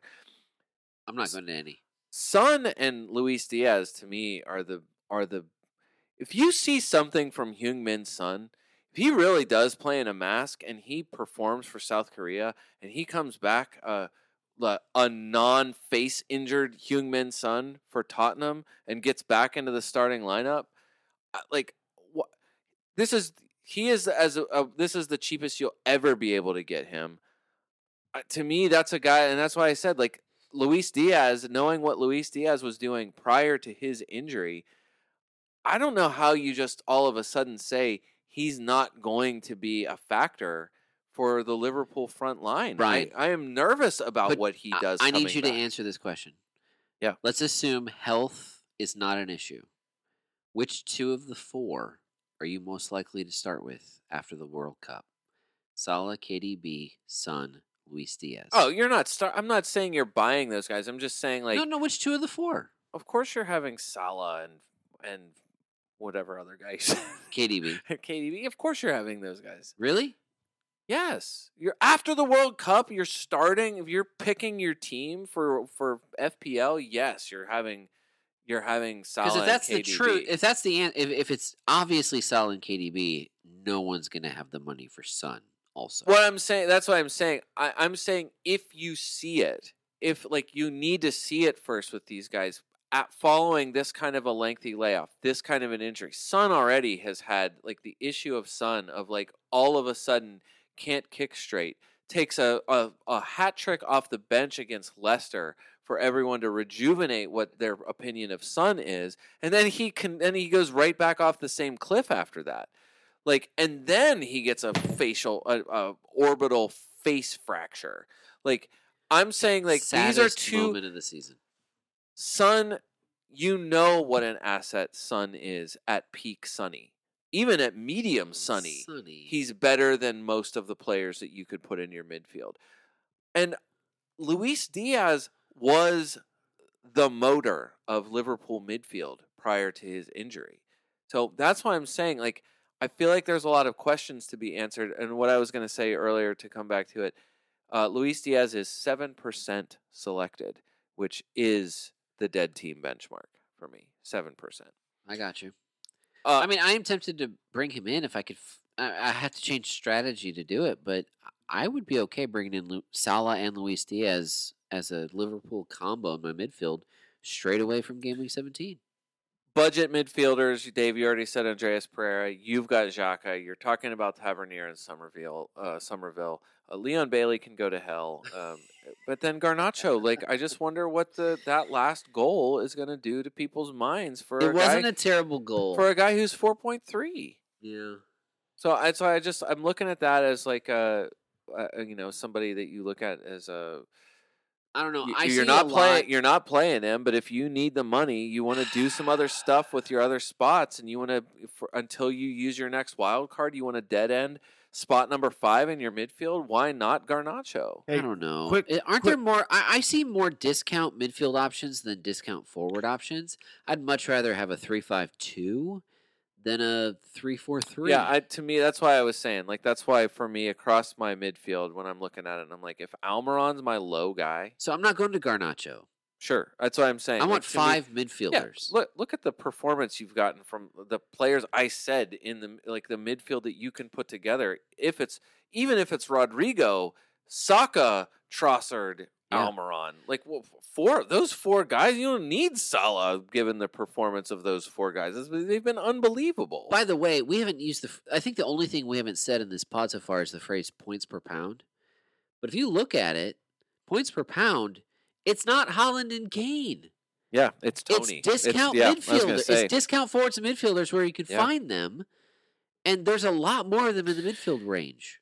Dave, go back to like the wrap it up with forwards. You've got Toney in your team because you somehow really like the Tottenham, West Ham, Liverpool triple up as uh, Toney is coming back to uh, for Brentford. Or are you assuming like it's snubbed Toney is going to continue his snubbed attitude coming out of the World Cup break?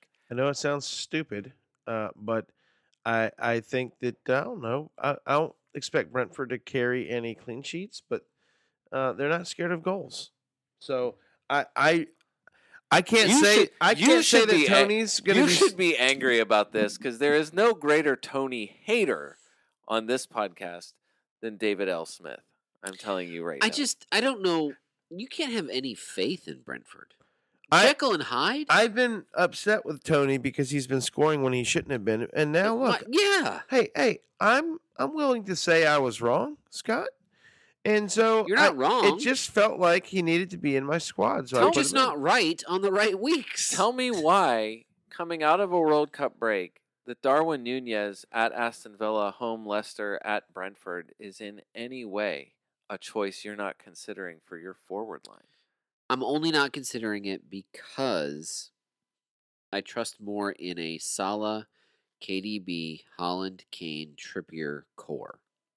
And with that core, my third forward cannot be Okay, Darwin Nunez. I'm just saying. I guess as an as a forward general, option, as an what- FPL what is- what is- co-host. what is pushing you? What would push you off of Darwin Nunez as a FPL option if money is not a, a, problem? No- nothing. Okay, Nothing. You just you. It's he to He- me he finally put it together. he's a little unpredictable. he finally bullied the right kind of team and it finally happened in the way that you would have expected it to Next so, season, he will be underpriced for his performance. He's learning so much this year about how to perform in the Premier League. Aw. He's getting flashes of brilliance.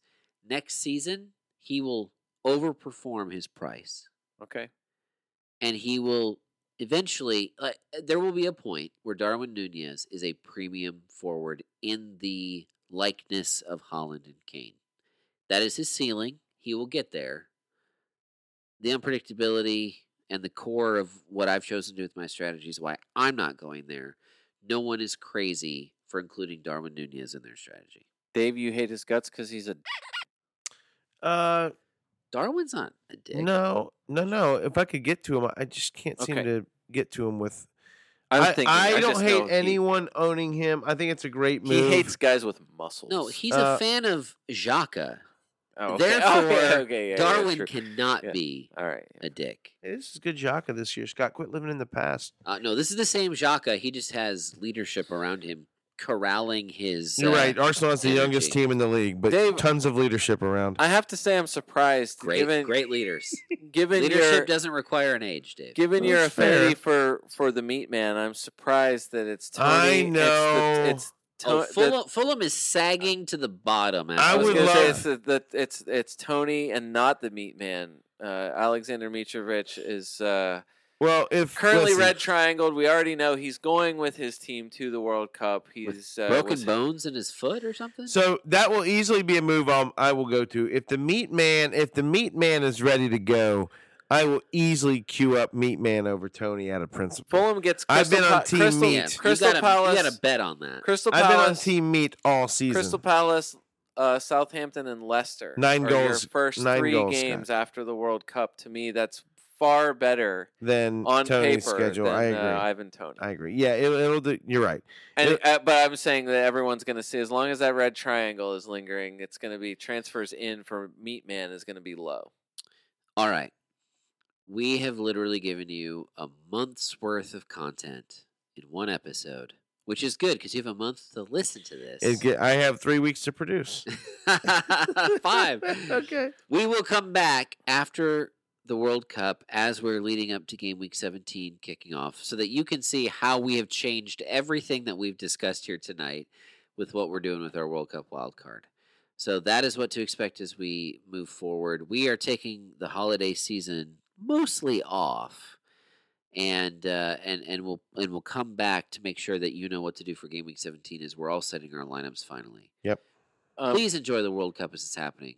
Yeah, for sure. Can I tell you one of my favorite things of FPL significance? It's like one of my favorite things that happens in FPL that happened to me prior to last game week kicking off. I would love to know. My big transfer decision was uh, was what to do. I I wanted to bring in uh, Darwin, and I had a ton of money, and uh, I thought the prices were changing a little later in Eastern Standard Time. I, Then Oh, I was just saying I had a ton of money, so there was no question I was going you didn't to have to it. worry about it. I didn't have to worry about it, but he was 8.9. And I had Scamacca and Edouard, and I was like, I had the exact money to go from Edouard, who I didn't think was playing or whatever. Yeah, he was already. Edouard I knew, I Darwin. knew Edouard or Scamacca was an easy move for me to get to Darwin. And I did the transfer. I, I tried to do it at like 8:33 Eastern Standard Time here in the United States, and his price changed. It went from 8.9 to 9. So I lost the 10th. Do you know what I'm saying? Like the, like even that tiny little like I You're saying that because usually it's after nine. yeah, that's it. I feel like it had been 9 p.m. And for whatever for whatever reason, the change happened at 8:30 p.m. Well, you know that's and just that a, tenth, just that Brian. annoying tenth. that is reason number ten thousand No man. three hundred and thirteen why FPL kind of sucks, and more I- transparency I about hate it, why man. they do what they do is needed. Stupid. Uh, it, it just was one of those Great- tiny great- little like, thank you. I just lost a tenth Yeah. for no Great note to end damn on. reason. By the way, I, I I'm just so excited about more premium Premier League matches after the World Cup break that are refereed by no name referees because none of the name referees are any good. So that's that's going to be great. We've I- seen it in the last couple of game weeks. Can't wait to see it again in game week 17. Da- Dave, anything else from you, Dave? Is there any other big questions that are on your mind here as we're going into the most amazing time of the year, the most conflicting time of the year? It's yeah, what do we do about the uh, the atrocities in Qatar with our love for the World Cup? Answer Well, that, Dave. Scott, there is a whole lot of atrocities across this world that we could talk about. Uh, that Oh. would be Oh, the He's just lump in the atrocities sweeping- guy. Yeah, he's just sweeping it all under the Throw rug. the atrocities in the Yeah. atrocity bucket and Your just favorite- enjoy the soccer. Your favorite. Olympics were the ones in Russia and China, weren't they? Uh, yep, I love those with a passion. Uh, Dave is trying to schedule the next World Cup in Cuba for some reason. I, I I would love it. No, it's it's interesting, right? At this point, like I, I want to see World Cup. I think it's stupid. This is the most ridiculous thing ever to have it in the middle of the season. But whatever, they've you know that we're about to have it. It- Hey, uh, credit to Klopp, by the way. Klopp's press conference that he had recently is one of the best, like six minute statements I think for somebody who's like paying attention. A guy who's been a, tr- I think, a trustworthy voice when it comes to to players and like what what football actually means. And Klopp's answer to whatever whatever press people were kind of pushing him on this, like just an unbelievable. I was one of the best. Like I just love that guy when it comes to stuff like that. Just a great statement of saying like you had a better chance of doing something about this. You had a chance years ago, press. Not you specifically, because he called out the guy's body language. Like it was amazing. He was like, "Look at you, like you're crossing your arms. Your body language is saying like uh, I'm not talking to you, not you. I'm just saying you Collectively. collectively. Yeah. The the the royal you journalists could have done more. You could have said more, and you didn't. This is not on the managers, it's not on the players. Like just a great moment, just a great Klopp moment. You should go find it. I love it. I also love that he was like, I mean, I'm German, so I'm obviously going to root for Germany. He, but he also is like, you know, if you want England to do well, though, maybe like back off a little bit, like like release some of the heat from the pressure that you're putting on these guys to help them perform. He's like basically coaching the English press on how to help the England team do better. Yeah. I mean, it's it's he he gets it. It's it's everything about why I love Jurgen Klopp as a manager and a lead, just a leader in general. You know, he's one of the few managers that are out there who I could say like they're good leaders, and the more leaders we have in the league, the better. And uh, you're right, Brian. I mean, I th- you know, y- you see that in unexpected ways, including leading into a World Cup with comments about about what what we should be saying and what we should be talking about. Yeah. I think it's going to be interesting to see not only, you know, I know a lot of predictions are, are kind of pro South American, pro African, kind of playing above their weight or their previous results in the World Cups because of climate. Climate's going to play a role. You know, it's reduced a lot of predictions about European countries, and uh, you know, obviously, very generally speaking, uh, climate's going to play a role. There's no doubt. But I'm also interested to see, like, I'll probably watch the pre-match, um, like walkouts. Uh, I, I can't think of the terminology anymore, but like you know when the anthems are played Yeah. and before the kickoffs, what kind of protests are we going to see? Yeah. We're going to see some. Yeah, some I'm sure. countries have already promised them. Yeah. Friggin' We're gonna see Australia's something. Australia's already practically. Yeah, I don't know what they're they- raging. Yeah, for sure. Yeah. Eh, my my opinion is, what does it really do?